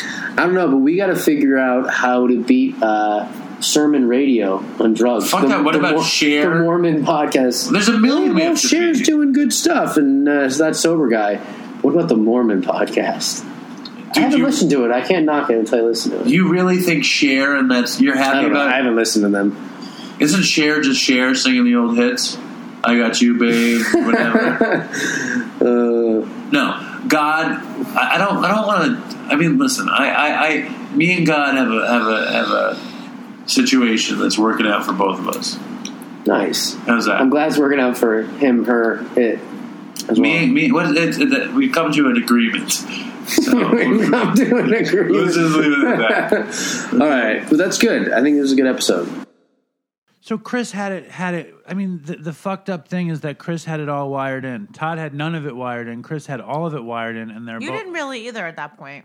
What? Have it wired in. I didn't have it wired in at all. And I love. I what was. cool about that was that Chris got a little defensive. Like, you hear a seriousness in his voice that you, you know, where he's like, well, at episode, was it episode thirty-seven? I think that it's, you know, it's okay to talk about God. It's okay to start talking about God. And he didn't even, and he even said, it doesn't have to be God. It can be other, you know, and other things. But he, he was, t- he was fucking tied into his He was program. ready to start to say, like, at this point, we need to start Right, you know, incorporating some of this stuff, which right. is really cool. But I know, was resistant. You... I was resistant to it. I wanted the show. I didn't. I didn't. It didn't occur to me. I didn't understand it. Like I, I hadn't had enough experience around spirituality in my program or whatever. I wasn't comfortable with it. It made me uncomfortable. Laughs made me comfortable. Right. Talking about a Godcast, I thought was very clever and funny, and was easier to change the subject. Mm-hmm. You know. Um. When in reality, it's something my, my sponsor says now all the time. He says, if you, and I know that God doesn't make you particularly comfortable, but my sponsor says to me, he says, if you guys talked about God on Dopey, it would get much bigger, much quicker. And it's mm. like, which freaks me out. You know what I mean? Like, the fact of the matter is that every morning I fucking get on my hands and knees in that room right there and I pray to God for help. And I think uh, it's just the word God. It's is, weird. Is, is what can make one uncomfortable. And I think that's why Chris quickly said that it could be, you know, other other things. But there, that takes work. That takes practice. Practice. That takes teaching. You know, you don't just all of a sudden understand what God is or or know what you can put in that place to still have the same, you know, higher, you know, just the whole concept of higher power just doesn't come to somebody well, naturally. It, it was at that point in my life, I think I was still living on the Lower East Side, and my sponsor was pretty much an atheist who who he his God and the God he gave me was a gift of desperation, G O D, whatever. And like I loved that idea, and it worked for me mm, then. I think that's pretty smart. And it, but it, it changed over time. I mean, like that's the craziest thing about this show, and maybe why it's so joyful for me to do it because it's the story of my life. You know what I mean? Like it's like. And maybe that's self-centered, but it's just like I was. We weren't together. Mm-hmm. Susan wasn't born. We didn't have the house.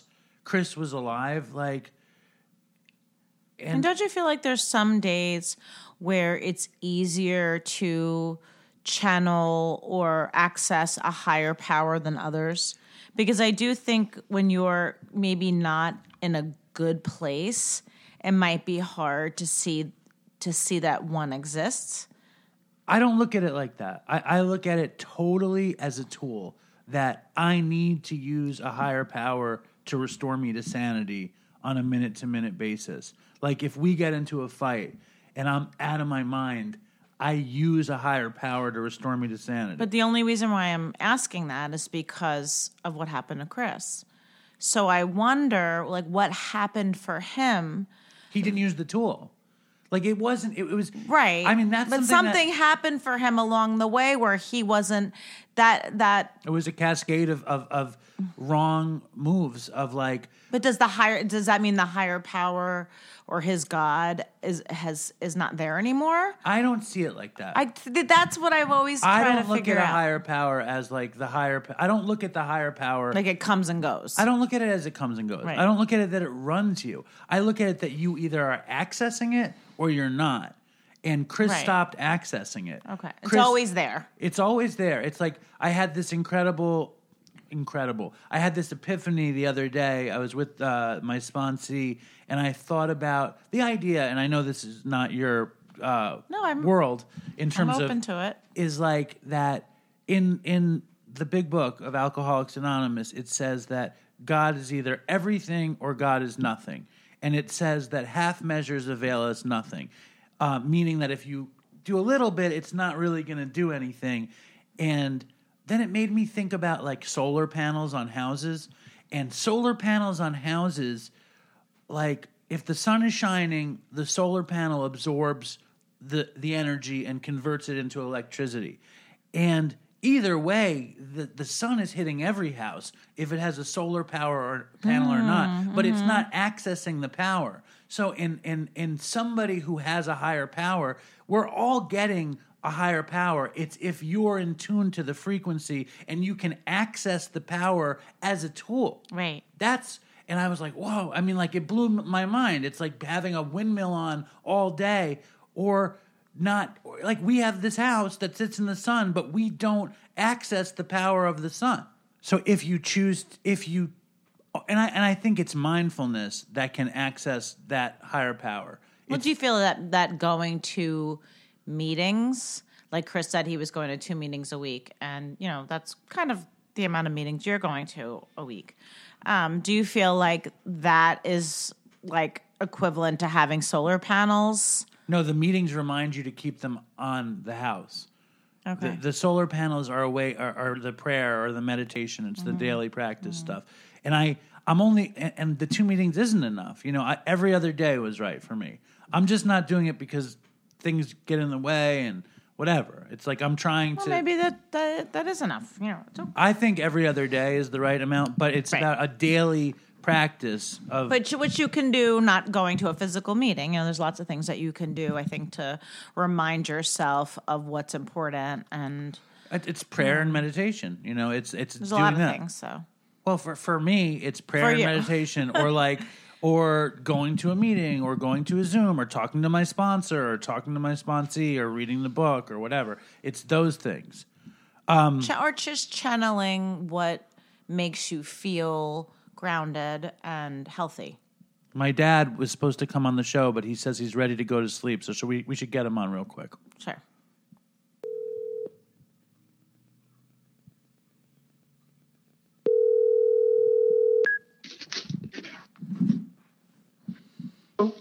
So we're we're we're an hour and a half in, and we're still on episode thirty-seven. What does that mean? It means uh, you should jump in now while you can. Linda's here. Uh, why don't you say hello to the Dopey Nation and say what five years of Dopey means to you? Am I on right now? Hello, everybody. It's very late. I, I want to uh, wish everybody uh, good health, and I'm very, very happy for five years of the Dopey Nation. Uh, it's, it's the been, Dopey uh, Podcast, Einstein. Oh, I'm sorry. It's the Dopey Podcast, but it's the Dopey Nation that keeps it going, though, right? Right, David?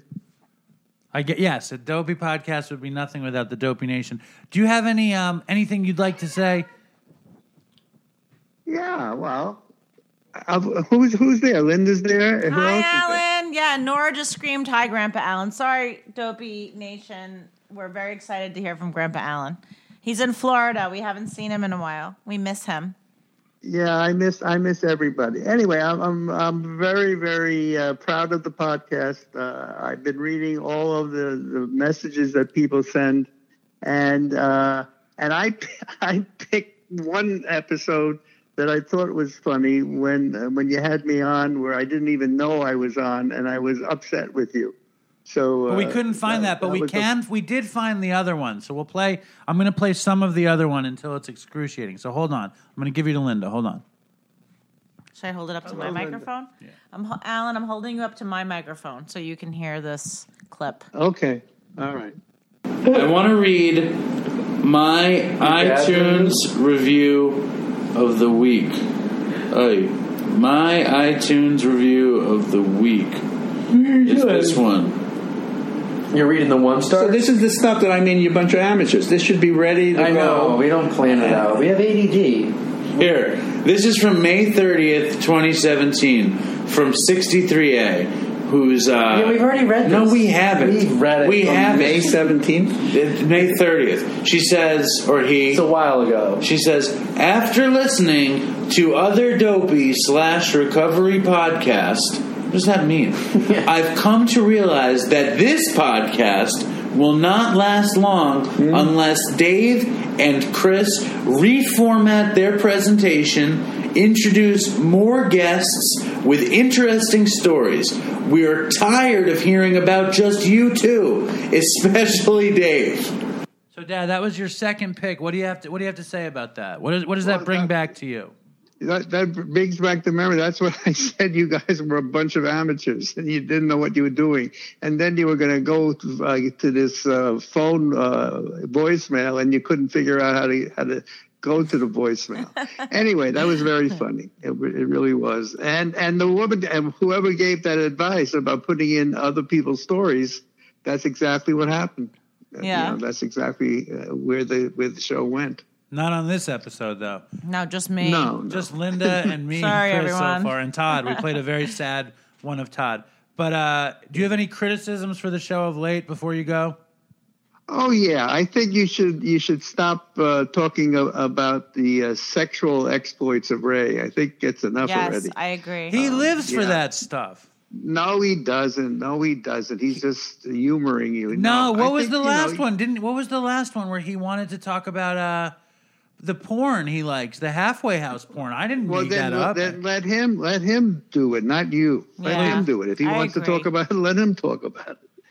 And, that's what I did and, do. I let him talk about it. Well, that's your dad's. Listen, he's allowed to have his feedback. Yeah. Well, everybody, yeah. everybody don't they don't realize how much they love sexual Ray, and we'll get to sexual Ray soon enough. Um, do we have a sexual Ray clip? I hope we'll have actual Ray. Uh, oh, okay. Even better. Even better. All right, Dad. Thank you for calling in. And Bye, Grandpa Allen. We miss you. Sleep well. I'm, I yeah, I miss all of you. I love all of you guys. All right. All right. Good night. All right. Toodles for Chris. Now, in the spirit of what my father said, we're going to play from somebody else. And it was actually, there's a woman in the Dopey Nation named Stephanie, and she makes incredible art for the show. She actually like organizes all the Dopey Zoom meetings, which is just phenomenal. If you're not in the Dopey Nation Facebook group, every day they have a Dopey Nation Zoom, and they do twelve-step Zooms. They do harm reduction Zooms. We do a Zoom. It's pretty incredible. But this woman, Stephanie, got into the show because she heard uh, from this guy who called himself Hot Wheels. On this, in his first voicemail, he didn't. He called himself Brian, and he sent in this story, a voicemail that me and Chris just fucking loved. And uh, here is the first Hot Wheels voicemail on Dopey. I, I really want to play that voicemail we just heard because it was so funny. Should we play that right now? Yeah, because it, this is the reason I want to play it. It's because Phil, God bless you, Phil, is talking about recovery with Dopey. Yeah. Bring Dopey to a meeting. You know, that's a beautiful thing. Yeah. But the voicemail we heard was a little different. It was a little bit different. Yeah. This is short, guys. It's very short. We have several voice memos we're going to play in this episode. Yeah. We're gonna, yeah. It's just me and Chris and you guys and some voice memos. So, yeah. Welcome back to Dopey. Yes. Welcome back to Dopey. Did you watch Welcome Back, Cotter? I did. I you didn't. No. But again, like you just said, I'm old. All right. Here we go. You ready? I'm ready. Hey, Chris. Hey, Dave. Um, I listened to your podcast, and you gave me a couple of stories to think of here. Chris was just talking about how long he'd last if somebody put a rig full of coke in front of him. Well, I'm a bona fide heroin addict, and um, last summer, I had about ninety-seven days clean and was out playing some Pokemon. And one of my fucking buddies gets off the train and goes, hey, you want a bag of dope? And I immediately go, yes. I was in the library shooting it thirty seconds later. So I know exactly what you mean, Chris, about if it's in front of you, not having a chance. I mean, how often does a bag of heroin wind up in front of you? Well, on that day, it did.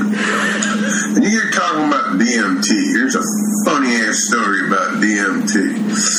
Me and my buddy discovered it back in high school. And, uh, well, we bought some. Because everybody says, man, this one time I was so fucked up. We used to go, oh, yeah? I'd like to pull some D M T out of the wallet. So when that shit ran its course, we had uh, gone to the west side of Chicago to get some heroin. And uh, we all did a rip of D M T. Nobody in the car wanted it anymore, so we chucked it out the window and it opened your apartment. Uh, hold on, hold on. Let's finish it here. You do the second one. Yeah. All right. Yeah, this is Brian again. I just wanted to finish the D M T story. So. We chucked it out the window because nobody wanted our brains exploding anymore talking to God on this shit. Um, a couple days later, I just happened to think about it, man. It looked like a big bag of white powder, like a massive crack rock somebody might have driven over in the street. And I know damn well somebody afflicted picked that shit up, loaded up their glass dick, fired it up, blasted off, and might possibly still be talking to God this day. I don't know. I've often wondered about the person that found a two, bear, two gram bag of D M T on the street, thought it was crack, and uh, got so high, real high, they never came down. Anyways, keep it up, man. Sometimes I can't listen to your shit because it's triggering, but sometimes I need to hear it because it's triggering. Keep up the good fight, man. That's the one and only Hot Wheels. And mm-hmm. he called into the show. I wish I could play every clip. I wish the show could be yeah. thousands of hours long. He called into the show triggered, and me and Chris talked him down. Mm. And then he called in another time, and he gave his phone number, and Stephanie called him. Wow. And he was like, go to a meeting. And, like, they're both doing their thing now. And I love those guys. And, and I, I, I, you know, I... I never, like, there were fucking nobody listening to the show for years, and now there's thousands of people listening to the show, and it makes me feel really good. But um, as we, as I've been going through everything, I hear these different ebbs and flows of, of the show, and the crazy thing to me is that just before Todd died, it was like my favorite run of the show, mm-hmm. like where I we were we were doing the show in the way that I wanted to do the show, and um and it didn't last. And I think some of my favorite episodes, it was me and Chris recording in this house before we moved in, right, when there was no furniture in it. And um I'm gonna play uh one of those, a couple of those. So yes, you were in the hospital, or you were in the apartment, and the house was empty. I, had just, I think I had just given birth. The house was empty, just with boxes. Yeah. And and Chris.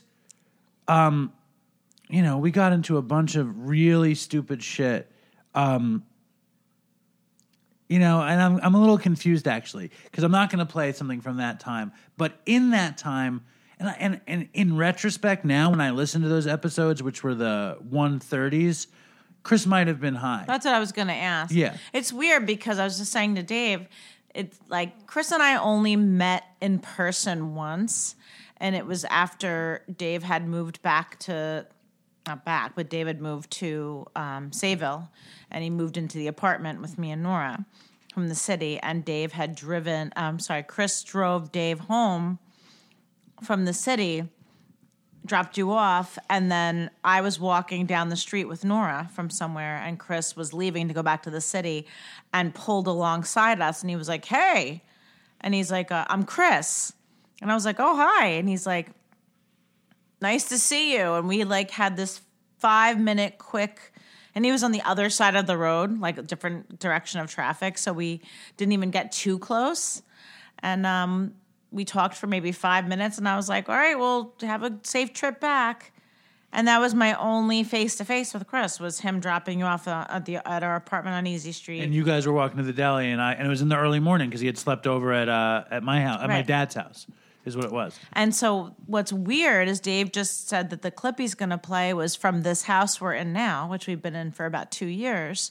And I was, you know, I had either, I was either in the hospital or I had had a C-section, and I was in laid up in that apartment. And um, so Chris was actually in this house that we're in right now with Dave recording. And um, I, I, just, I find that to be so surreal. You but know? This clip is actually a Skype clip. But it was born out of what happened in this house, where Chris right. Chris proposes to me, supposes to me, uh, supposes would I prefer? And it was a very controversial, controversial uh, thing where he asks me if I would prefer to be raped anally or give a guy head until the guy comes. Okay. Interesting. And I chose to give the guy head until he he comes. And Chris in your mouth. Yes. Okay. And and that's the, an important. Uh, well, we, this piece. was the, it was a big debate, and um and a bunch of listeners were very offended. And mm. one of the listeners who was offended was this Canadian listener, and we all, I also bashed Canadians in that same episode. Right. And one of the listeners who got offended, who is a stalwart Dopey listener, who is in DopeyCon two, who's been around for a long time, is a guy called Carneaf. And uh, this was us, me reacting to Carneaf's getting upset at us. And it's like my favorite. This might be my favorite bit on Dopey besides the time that Todd called in. I just didn't want to play the time that Todd called in again because we just played it on the Todd okay, show. Okay, let's hear it. All right. So this is from two episodes ago. If you guys don't remember, Dave and I had a lengthy conversation about which would be preferable. Um, if you had to choose either anal sex or oral sex, being, you know, taking it in the rear or giving another man a blowjob until he came in your mouth. And I made David pick one of those. And it's funny, actually, at dinner tonight, I recounted that to a group of people, and I brought the same question to everybody. This is your new party game. Yeah. Would, you, would you prefer to be raped anally or give head until they come? And, and there was four guys there and one woman, and every one of the guys uh, picked the, the rape, and uh, you and picked the butt rape, and you, you picked the blowjob. Well, I'm sure, I just think that the guys you hang out with are probably these gym tan laundry guys who think it would be more pleasant to get raped. It says the dude living in Long Island, gym tan laundry. Like the, the Long Island and Jersey is like, that's gym tan laundry land. Listen, I don't know why you're even opening it up like in uh it doesn't matter where Jim Tan Laundry Land is. I could be the the, the the last person in the biggest Guido fucking meat market on the face of the earth, and I'm still not a Jim Tan Laundry guy. I could be fucking in the strip in front of a laundromat next to a gym getting a tan and not be a Jim Tan Laundry you're guy. Pretty, it's not possible. If you if you went to the gym every day and the laundromat and started tanning, you wouldn't be a gym tan laundry. No, it's, it's impossible. So I can handle that. I, I can also handle my choice.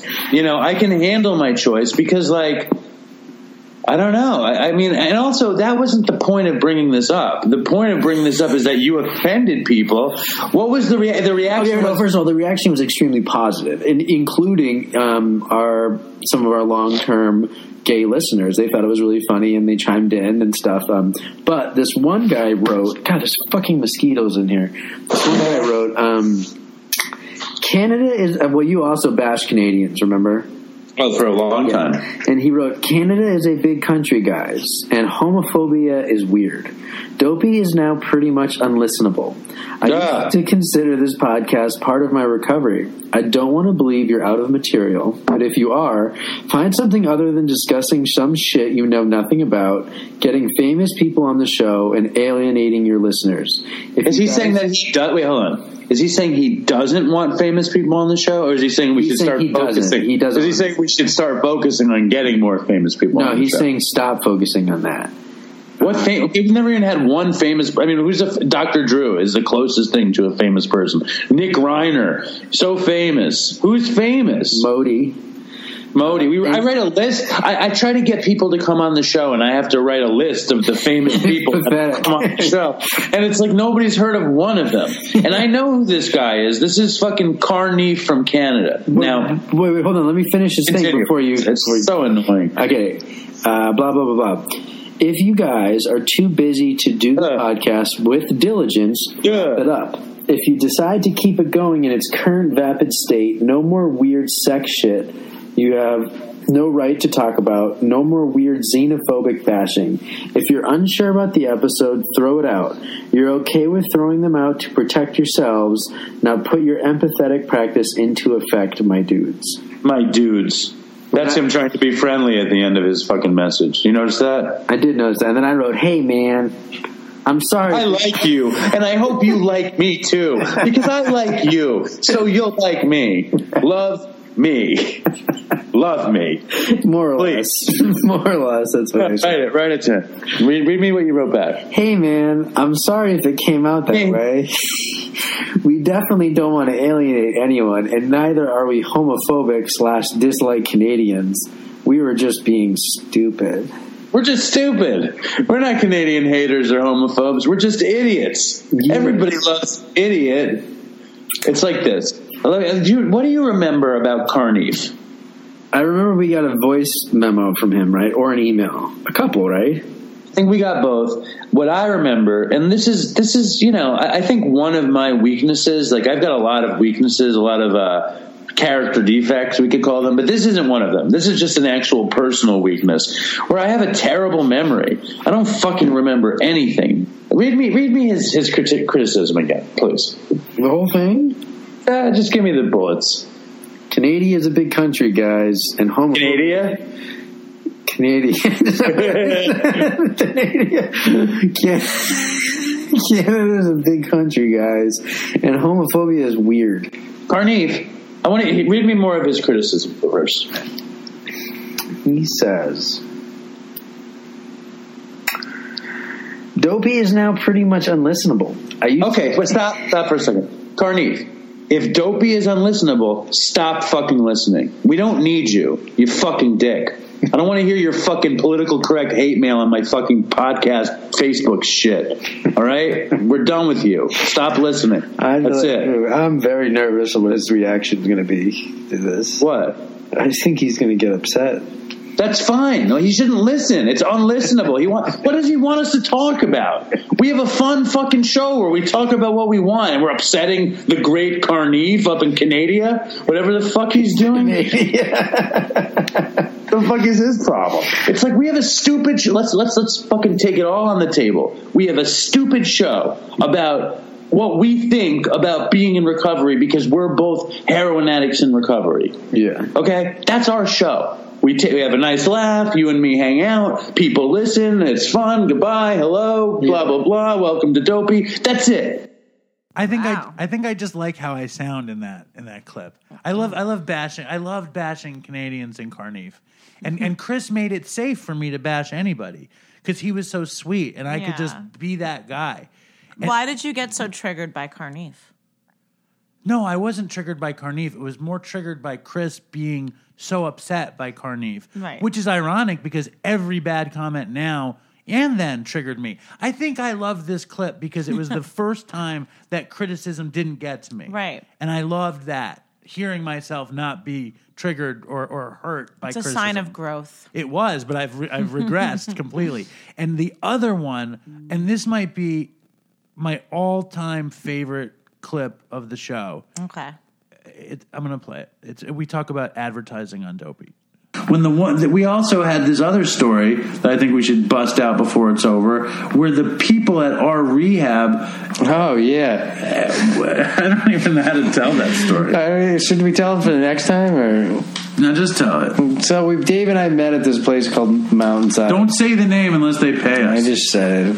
We met at this place called Mountainside, and uh, they might do ads with us. And Dave had a call with the marketing fucking people, and they wanted a, you know, examples of ads, and all their examples suck, and they were very business oriented. But if we had more followers.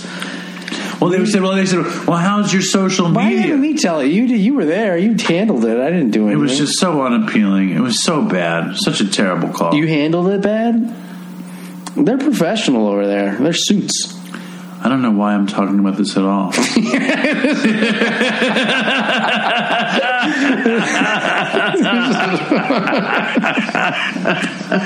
They're definitely not going to do it if they listen.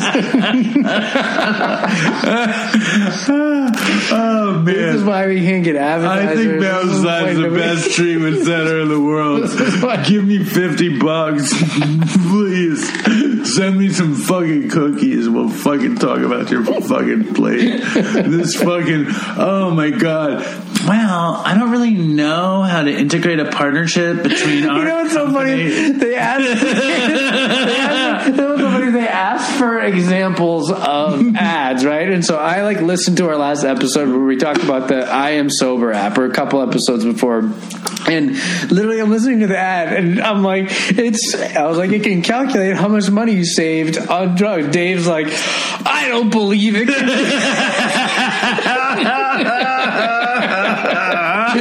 We're talking against the thing that's making us advertise. You're like, this thing is great. I'm like, you don't even know how it works. You can't do you that. You can't do that. You can't just count your days. Fucking idiot.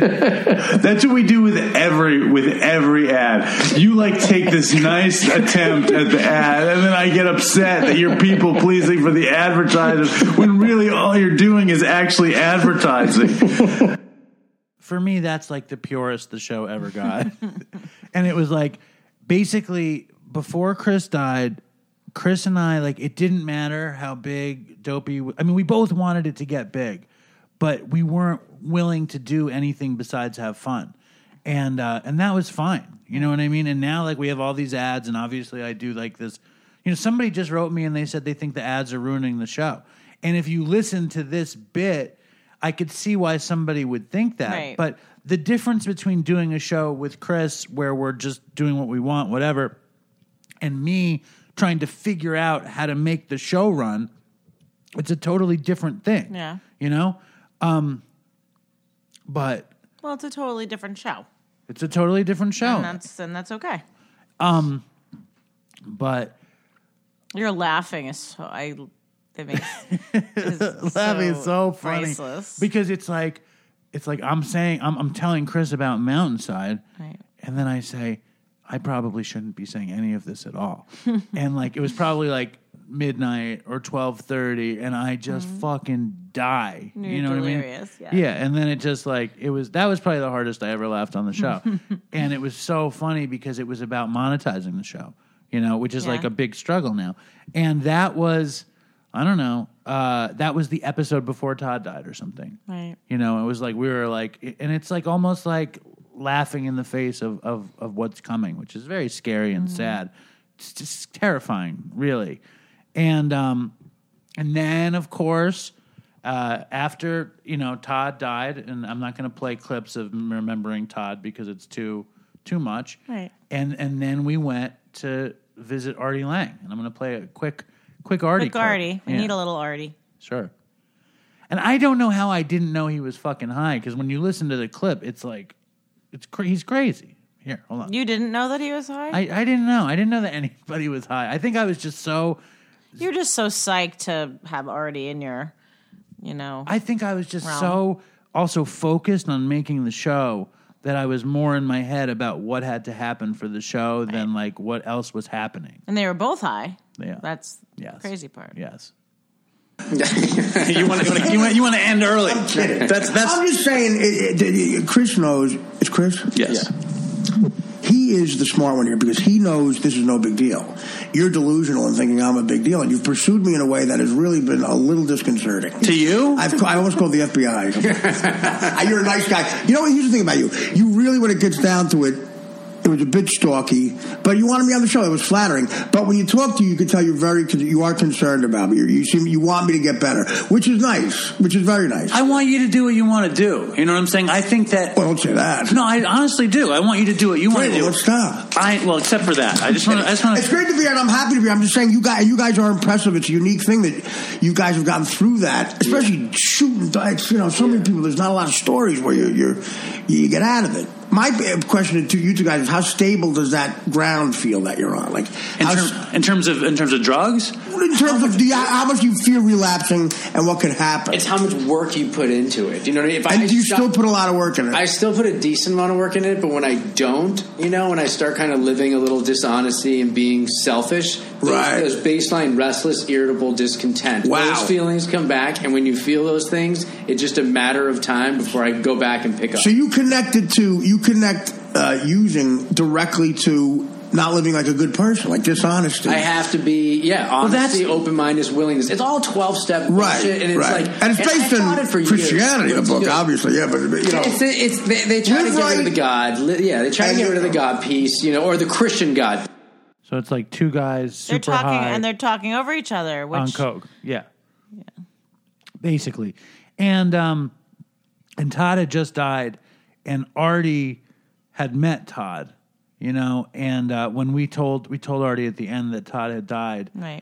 And he was affected, and then he said this thing, which I don't know, was very meaningful to me when he did this thing. Stay strong, Dopey Nation. Stay The autumn wind is a pirate. Here we go. Bustling in from sea, with a rollicking song he tramples along, swaggering boisterously. His face is weather-beaten. He wears a crooked sash, with a silver cap upon his head and a blistering black moustache. He growls as he storms the country, a villain big and bold, and the trees all shake and quiver and quake as he robs them of their gold. The autumn wind is a raider, pillaging just for fun. He'll knock you around and upside down and laugh when he's conquered and won. Stay strong, Dopey Nation. Rest in peace, Todd. There we go. He sounded so fucked up in every bit until he says, "Rest in peace, Todd." Mm. He, it's like he sobered up to say that. Yeah, and uh, always gives me the chills. Right, you know. Um, so honored. Like he said, like, um, and I just love that he busts into like poetry. Well, it's N F L. It's based on like National Football League poetry, but oh. it's all about the National Football. Is it? League. Yeah, I thought it was like Robert Frost. Or something. I think it is, but it's all into it's all football teams, the Raiders, the whatever mm. else he said. Mm-hmm. Um. And it's about autumn and winter and football teams. But, and Artie loves football. But he says that I was delusional in how much I wanted him on the show. And he was just, he was too high on the show. It's painful for me to listen to. However, I still have the same feeling about Artie.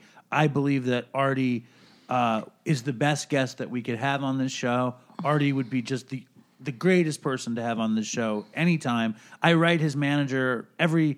Now I write him every six months or something. I just wrote him. He didn't write me back. I love where, when he said that you were, stalk, what did he say, stalkery? Stalkery, and that he was considering calling the F B I. Yeah, that makes me laugh. Because you are. We've talked about this. Yeah, I know. You're obsessed. Well, I mean, my Artie obsession has died down. It's died down. down. It has. I do think about going there from time to time. I think about sending him food, but I haven't done any of that. Mm-hmm. Anyway, it was at this point that uh, that we lost Chris. And... Um, I just want to play one clip from his last show. Please. And then, um, you know, I don't know. We, we've said everything we could say about Chris dying on this show, but I think it's worth having a clip of, of his last show. Absolutely. And again, he sounds super high in the clip, and um, it's just so disturbing. Like, the second I hear his voice, I'm disturbed. You know what I mean? It's mm-hmm. like, it fucks me up. But, and also... It's it's the history of Dopey, the fifth anniversary of Dopey. We're coming up on two hours, and Chris isn't dead yet. So, but that's just about what it meant to the show. You know, like him dying, you know, is is the skeleton of the show, right? It's the bones of the show. We're coming up on, this is going to be episode two seventy-six. He died... We're almost at the point where we have more episodes without him than with him. Right. And yet his death is like, is, you know, you can't, there's nothing else to say about it, you know? Mm-hmm. Does that make sense? It does. I had to fly to fucking Houston yesterday. Yeah, I, early I was going to mention morning. The state. I'm trying to be vague. I'm, I'm trying I'll, to like have... I'll bleep it. I had to fly to Texas yesterday. Don't bleep anything. We got, we got, we got to do all this, you know? I had to fly to Texas yesterday and then turn around and fly back. It was a lot of traveling, and I even told Dave, I was like, I, sh- I don't know if I can do Dopey tomorrow night, and then I wasn't going to do it tonight either. So what made you? T- what made you do, do it tonight? Yeah, we got to get it out there. Well, you just said you weren't going to do it tonight either. But it's more important for me to get this out there weekly than my personal feelings. What are your personal feelings? That I want to just chill, watch T V, go to bed. And I also knew that if we did this, and despite the fact that we're recording, that I'd feel better. How about I was the feeling, inverse? I was feeling miserable. What? How about the inverse? How about if we didn't do it, what would happen? Then I'd have to wake up, and I'd panic because we didn't release Dopey, and we've been on a schedule. All the fucking the mouse on the wheel in my brain would start running. As it's not sure it was running for you all day. For me, dude, you would not believe the stuff I have going on. You you have no idea. I mean, you've been so far out of the loop. You have no idea the stuff that's going on in my life. Between, like, Linda and the house and stuff, or what? just I have a, a a laundry list of stuff to talk about, but we're not going to it yet. Lots of stuff is happening on this end. And that was, of course, uh, the show was already a day late. You know what I mean? Right. It was the it was like middle of the night. We put out the show. It was totally fucked up. Everything was ruined, you know? And um, and he died two days later, you know? Yeah. And, um, you know, everybody knows the story. And then Annie came on the show. And then uh, I had to figure out how to make the show, you know?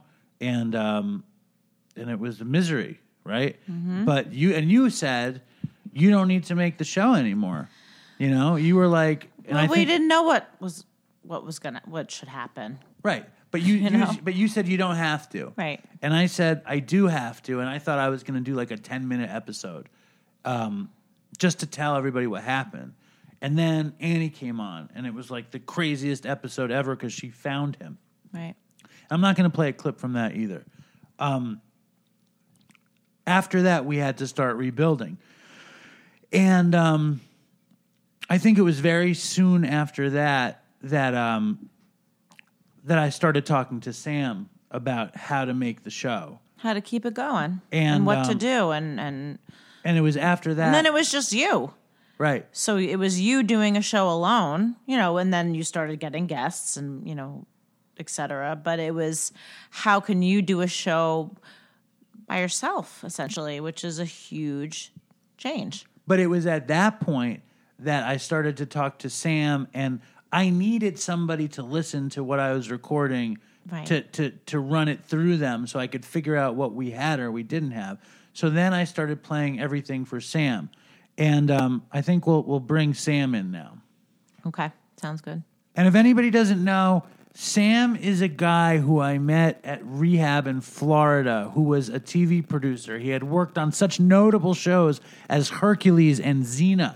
So me running material through Sam felt like a safe uh, a safe bet, and I trusted Sam's opinion. And now on the phone, coming to you from California, is Sam. Welcome to back to the show. Hey, everybody. Hi, Dopey Nation, and happy five-year anniversary, Dopey Podcast. That's great, Sam. That's wonderful. Um, what? What was I going to say? Uh, so, so why don't you describe your uh, what happened at that point for you vis-a-vis Dopey, the Dopey show? Uh, well, uh, for one hundred forty-two episodes, you know, I was I was a listener, and you'd ask me to, you know, you'd ask me to pipe in. Oh, sorry, I want to say hi to Linda. Hi, Sam. Hi, hi, Linda. Um, so I was I was a listener, and and you would ask me to do things here and there, and I did, and I was happy to do it, and. You know, and I was just a fan of the show, and it was fun listening to you, my friend, um, do this show and do it with your friend Chris. And you know, then he died, and and it all it all changed, and I didn't believe it. And then, you know, I knew you were going to keep going, and uh, and then you called me, and you know, you had me listening to shows, and uh, you know, and trying to figure out where to go from there alone. You know, with you uh, with you as a solo host. So, Sam, if you're going to pick some favorite moments of your era, where are you looking?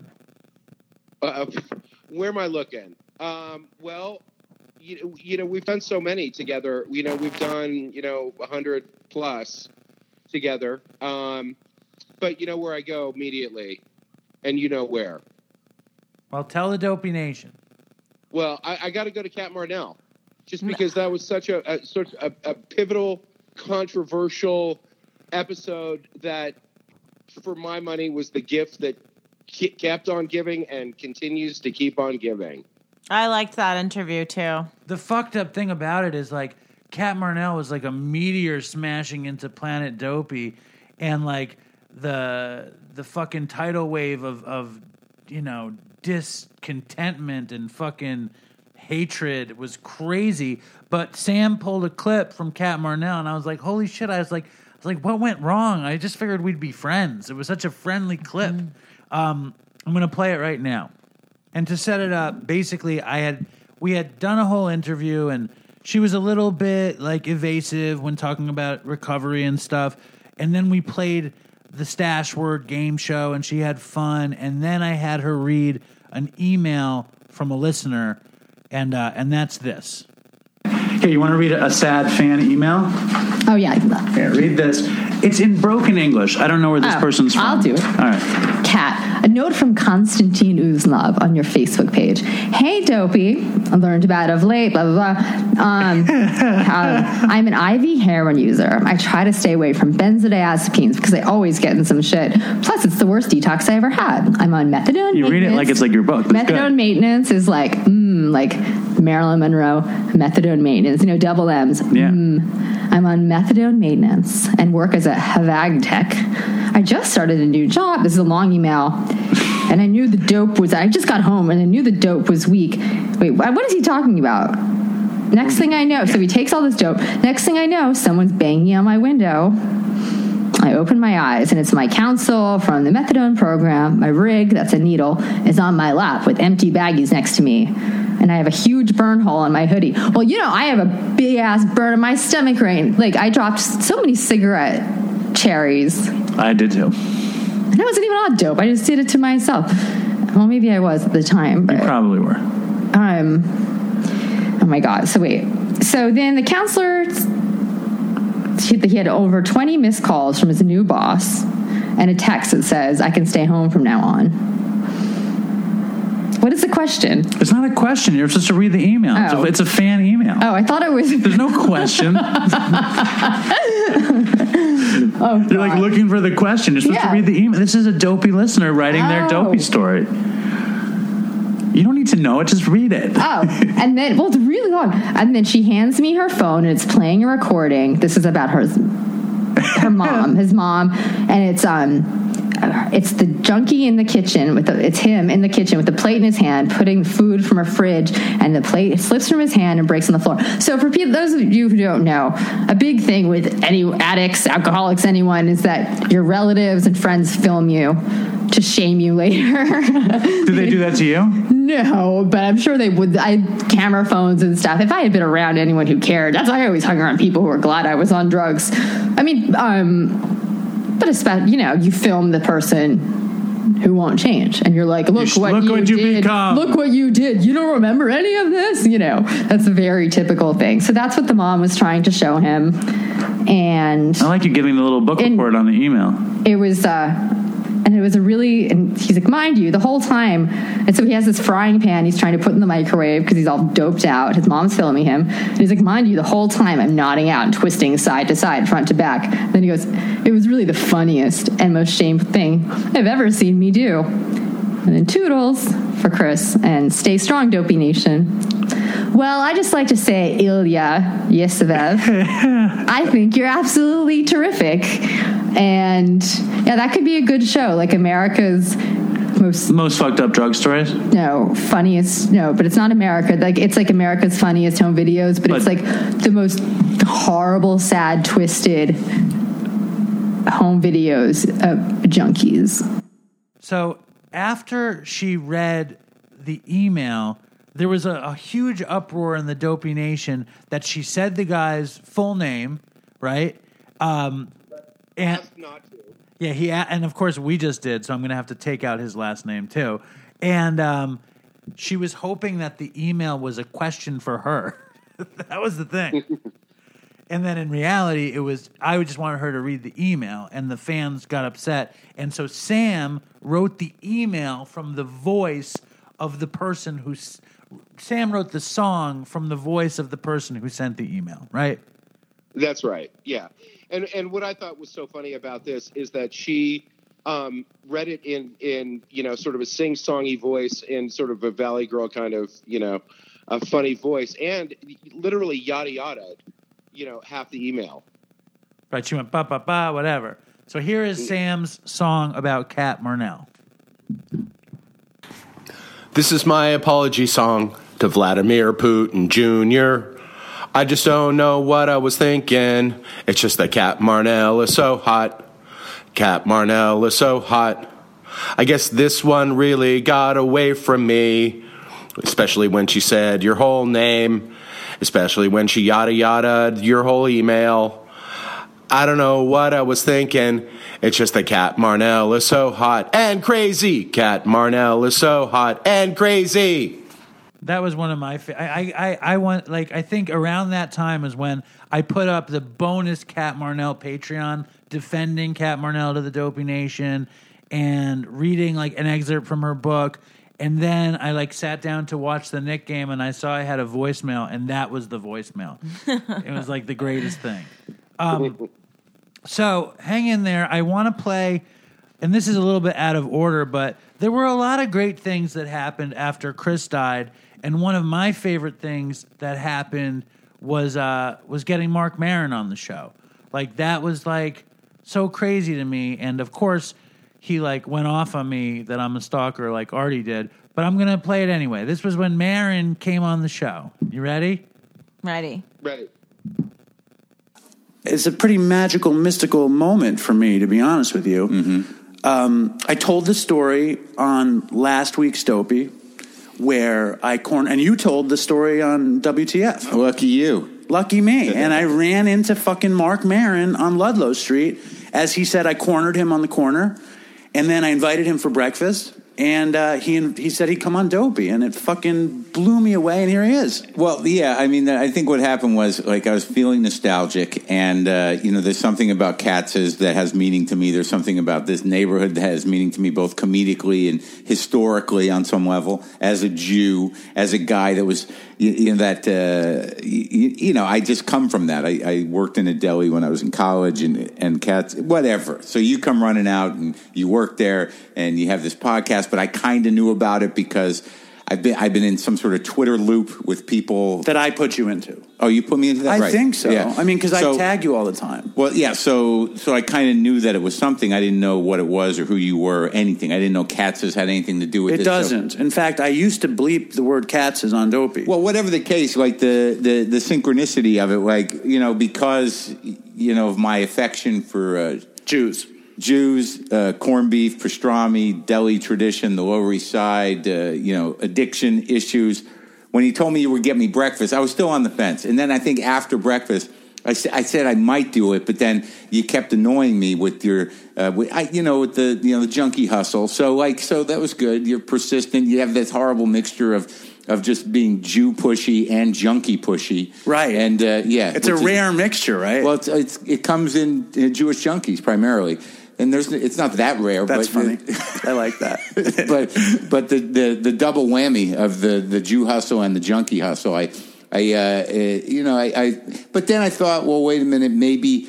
Maybe there's more to it. Maybe it's a, it's time. Maybe it's a it's a mitzvah that uh, you know I'm gonna I'm gonna help this guy out. And uh, and then but then he started tweeting a lot, and I was sort of like, no, fuck, this is really getting annoying. Because now if I say I can't do it or I bail out on him, then I'm the asshole. But that's the real junkie hustle right there. I know what it was. No, but, but I wasn't that, gonna call you out on it. Well, you kind of did. And I when Maron came on the show, that was like huge highlight for me because he has one of the biggest podcasts in the world. But an even bigger highlight for me was the first time Linda was on the show. Right, Sam? Yes. I love Linda's first appearance. I love all of her appearances, but this one was particularly uh, special, I think, to, you know, the Dopey Nation. Let's turn... Bi- what? And I th- especially, Linda, after you had been, you know, so unsure of Dopey, mm-hmm. you know, for, for all the years, and then uh, to see the support was really cool. Let's hear it. I'm scared. And today's a very exciting day uh, in the history of Dopey because my beautiful, uh, what do you call yourself? Partner. My beautiful partner, Linda, has decided to come on the podcast. So say hello. Hello. How are you, Lynn? I'm good. I'm a little nervous. What are you nervous about? This is, this is. What's different about this than twenty minutes ago? Well, we're talking to a microphone. You can ignore the microphone. As you move it closer to you. As I, as I nudge it closer to you. Now, Linda has been um, somebody who has lived with uh, Dopey without being too engaged with Dopey. She's hated Dopey. She's loved Dopey. She's been impressed with Dopey, annoyed with Dopey. And here you are on the show. So what do you think about all that? Oy. Well, I really respect what Dopey is, but it's... where Dopey came from came from a place that was really hard. Well, yeah, you want to jump right into that that section? I the, the section I want to jump into is, it was three years ago in January, and Linda and I had just reconciled to get back together, but I hadn't told her that I was doing this podcast with Chris. And uh, we were in this diner and um, having a nice time, and like something good had happened with Dopey. Like I think we had like fifty downloads or something. Mm. Something had happened, and I was like all excited. I think I snooped on your phone. It's probably what happened. But what do you think you snooped? I, well, I snoop on I snoop on his phone sometimes because, you know, trust is always a a thing. And um, I think I saw when I looked at his phone, he's in the bathroom, something about some sort of Dopey podcast, and I had not, no idea about it. So when he came back from the bathroom, I said, well, what's Dopey? And uh, and here we are. No, and she freaked out. Do you remember? You got very upset because... Well, I did because, because I, I, you know, Dave was talking about me and um, our story and our life on a podcast. And podcasts are still kind of new in a way, so I didn't really even know exactly what a podcast was. And he, you know, there weren't a lot of people involved in it at that point. Well, him and Chris, and then not a ton of listeners, but... Now there were like there were like no listeners. Like, so, but it still it still felt a bit, um, you know, revealing, and I didn't know what to make of it. So I got upset and I said, "Take it down." And then I called up Chris and I said, "Take it down." And Chris was like, "Really? Do I have to take it down?" And I was like, "You have to take it down." I was like, "Just take it down, take it down." And uh, and Chris took it down, and then. I don't remember why you changed your mind about it. Dopey was done. Linda had eff- effectively ended Dopey. You had ended it. Well, I don't think I ever really changed my mind. I think I, I those those beginning episodes were about, you know, our story, and um, I don't think I felt comfortable with them being shared until kind of recently. Because yeah, I'm re-releasing them now. Well, I don't know how much of a choice I have, but you know, I'm okay with it now because now Dopey's a whole different thing. But I think at the time you had you had seen the potential in Dopey more than I had when um, when you had, you know, conceded to letting us do it. Mm-hmm. You were like, I think um, it could be helpful to somebody, and yes. and um, and I think that you're giving a, a voice to it. I just don't. And you said, I just don't want you to tell your stories. Right. And then like. For like ten episodes, I told stories about like when me and Dave Kennedy snuck into the Knicks game and stories like that that just weren't about like risky business. Mm-hmm. And then probably at episode twenty-three, I was like, I have to just tell the stories. So I started telling the stories. Well, you know, and also because I know that you want the podcast to be like really fun. And that time wasn't fun for me. So that was always the big conflict too, is like I knew... But they, but you're also very good at telling the stories in a funny, fun way. But, you know, for me, it was it was a really horrible time.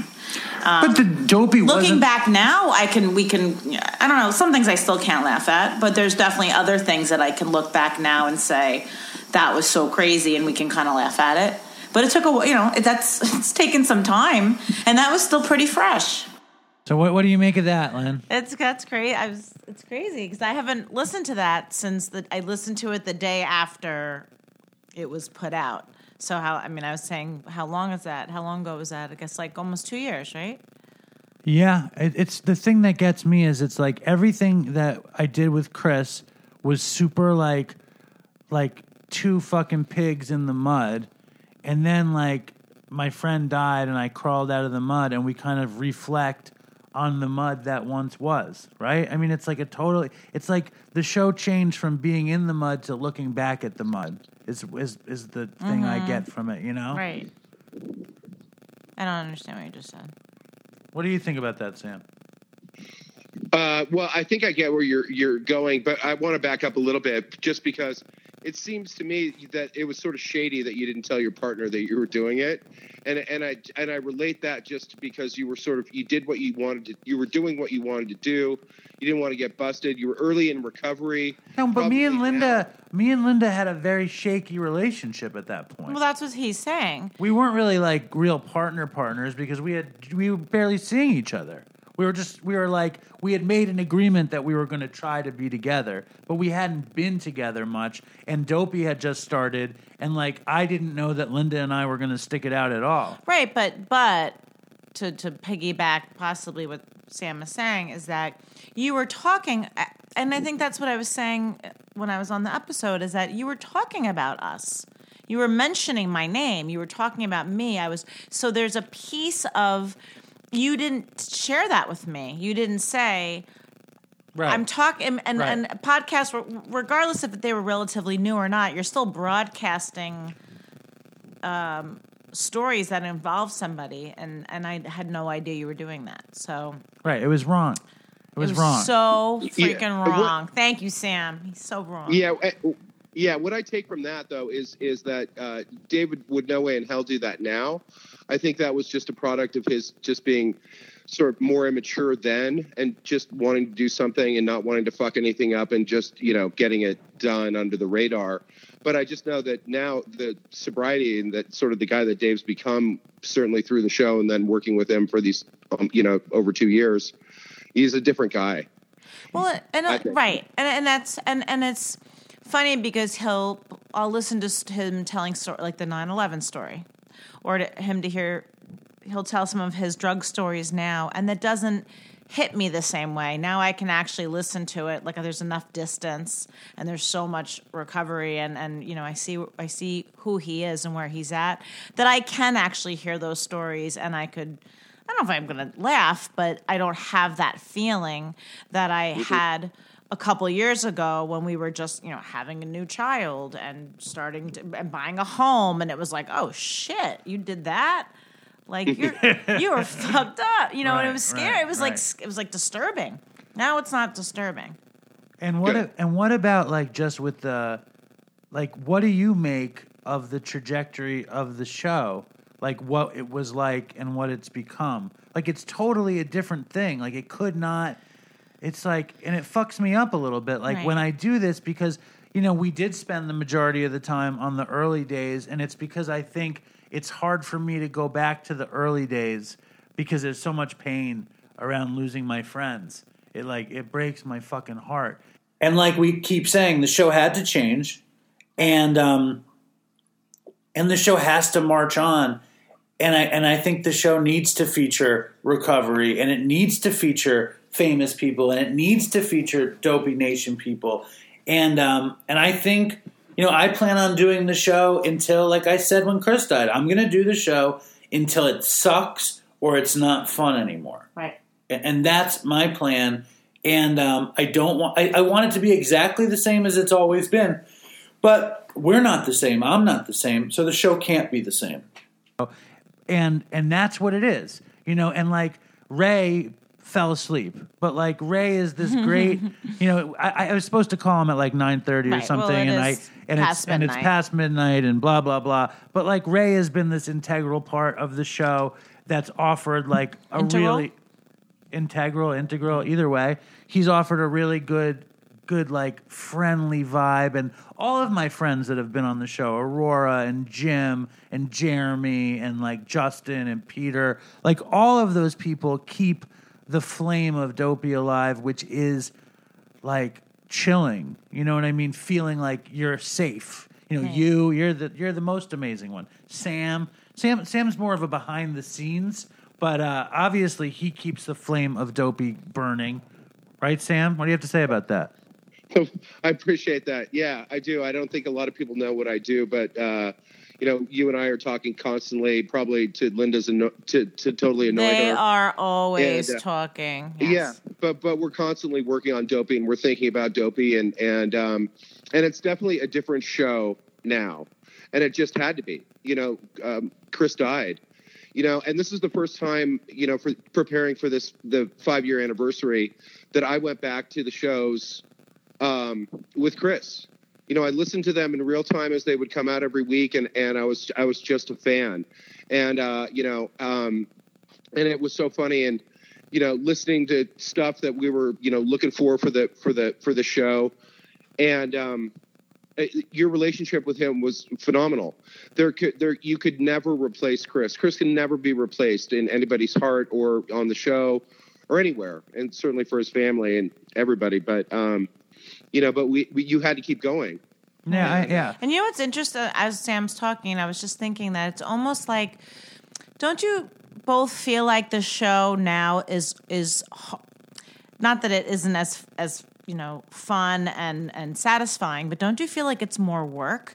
Like when you and Chris would just sit and like B S for, for, for the podcast, it was one thing, but now it's like, it's like, It's like you guys work, you know. I, like Sam said, you guys are always talking. You're, you're, you're.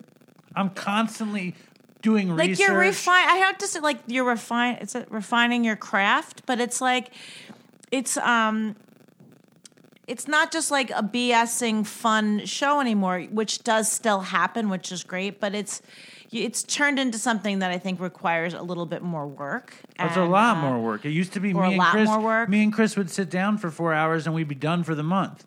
You know, I'd be done for the month. Now it's like a week is is endless work, but it's a, it's it's what it has to be. You know, it's what it has to be. And like, but you always say, because I notice how much you work, but you always say that you love it. And and I think the minute that Dave stops saying that he loves this, it's done. And it had that hasn't, you know, if anything, you you you you love it more and more and more because it's growing and changing and evolving, you know. And that's the beauty of it, is that it's different, but you still love what you're doing. I love it, and I also like I see it. I mean, it's like I'm a persistent fucker, and I was persistent using, like I was pers- I, I held on to using forever, and then I was persistent with getting you back. I would not let that go. Mm-hmm. You know, I wasn't like crazy with that. I would yep. not let it go. And I'm and I'm persistent with Dopey. Uh, I believe like, and I chase guests like I used to chase drugs. Yeah, I like that. You know, I'm like crazy chasing guests, like constantly. If it's like stalking Marin or Artie. Artie or just like constantly writing people.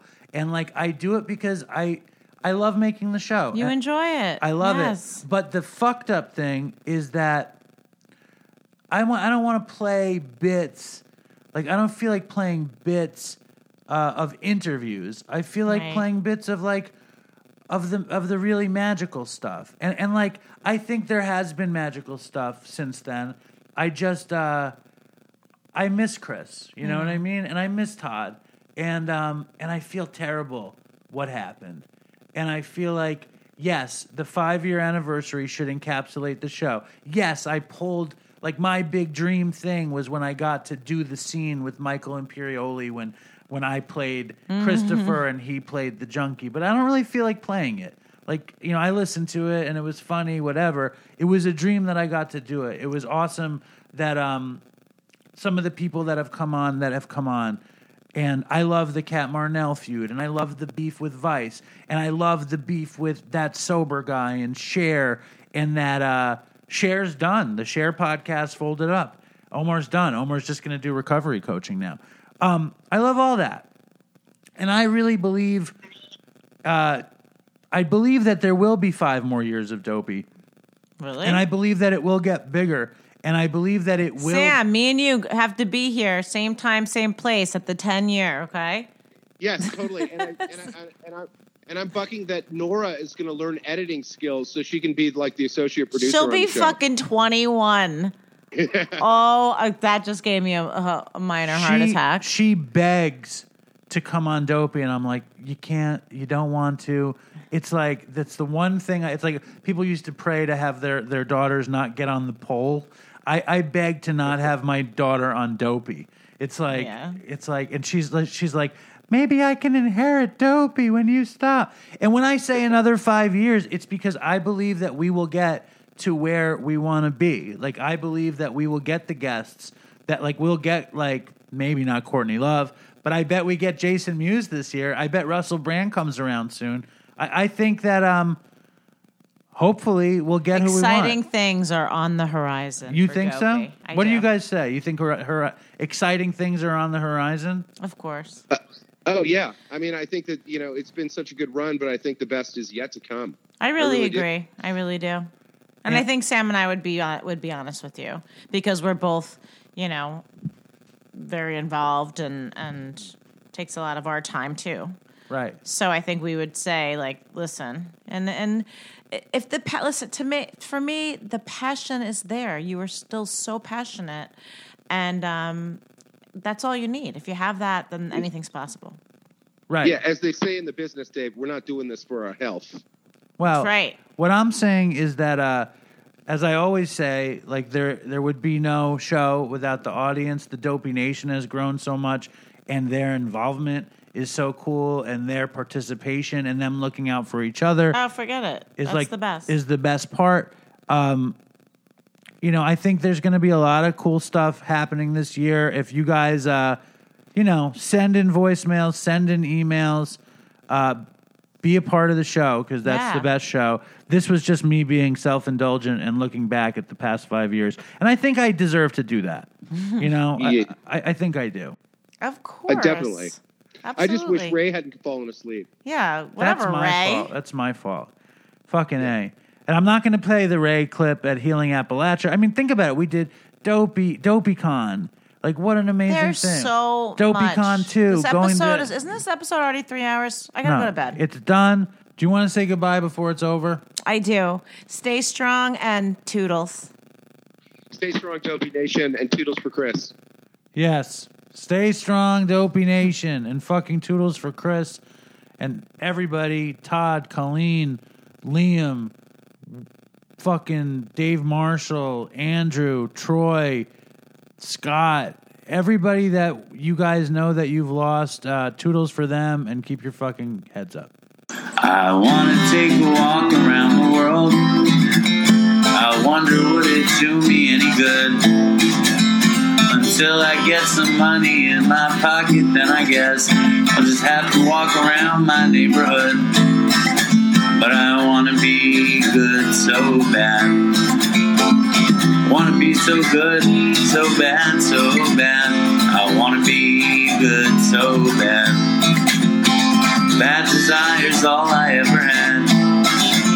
And I want to take a ride up in the sky.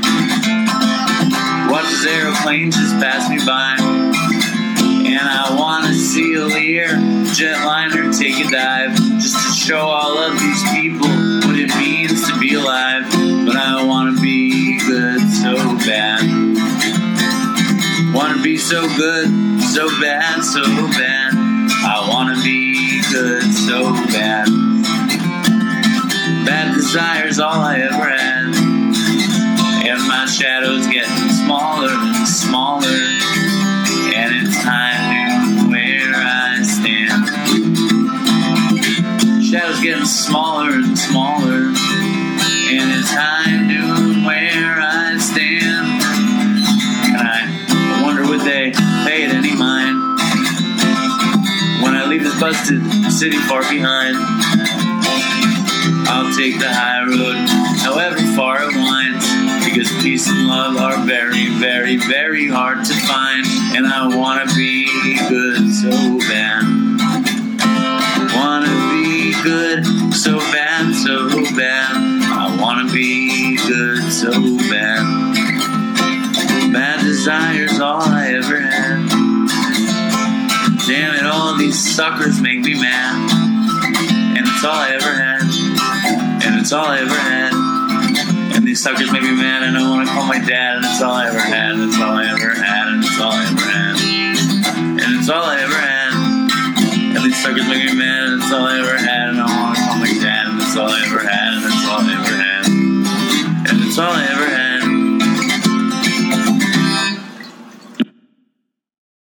Want to be good, so bad, so bad. I want to be good, so bad. Bad desire's all I ever had. Damn it, all these suckers make me mad.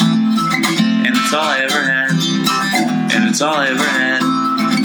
these suckers make me mad, and I want to call my dad, and it's all I ever had, and it's all I ever had, and it's all I ever had, and it's all I ever had, and these suckers make me mad, and it's all I ever had, and I want to call my dad, and it's all I ever had, and it's all I ever had, and it's all I ever had.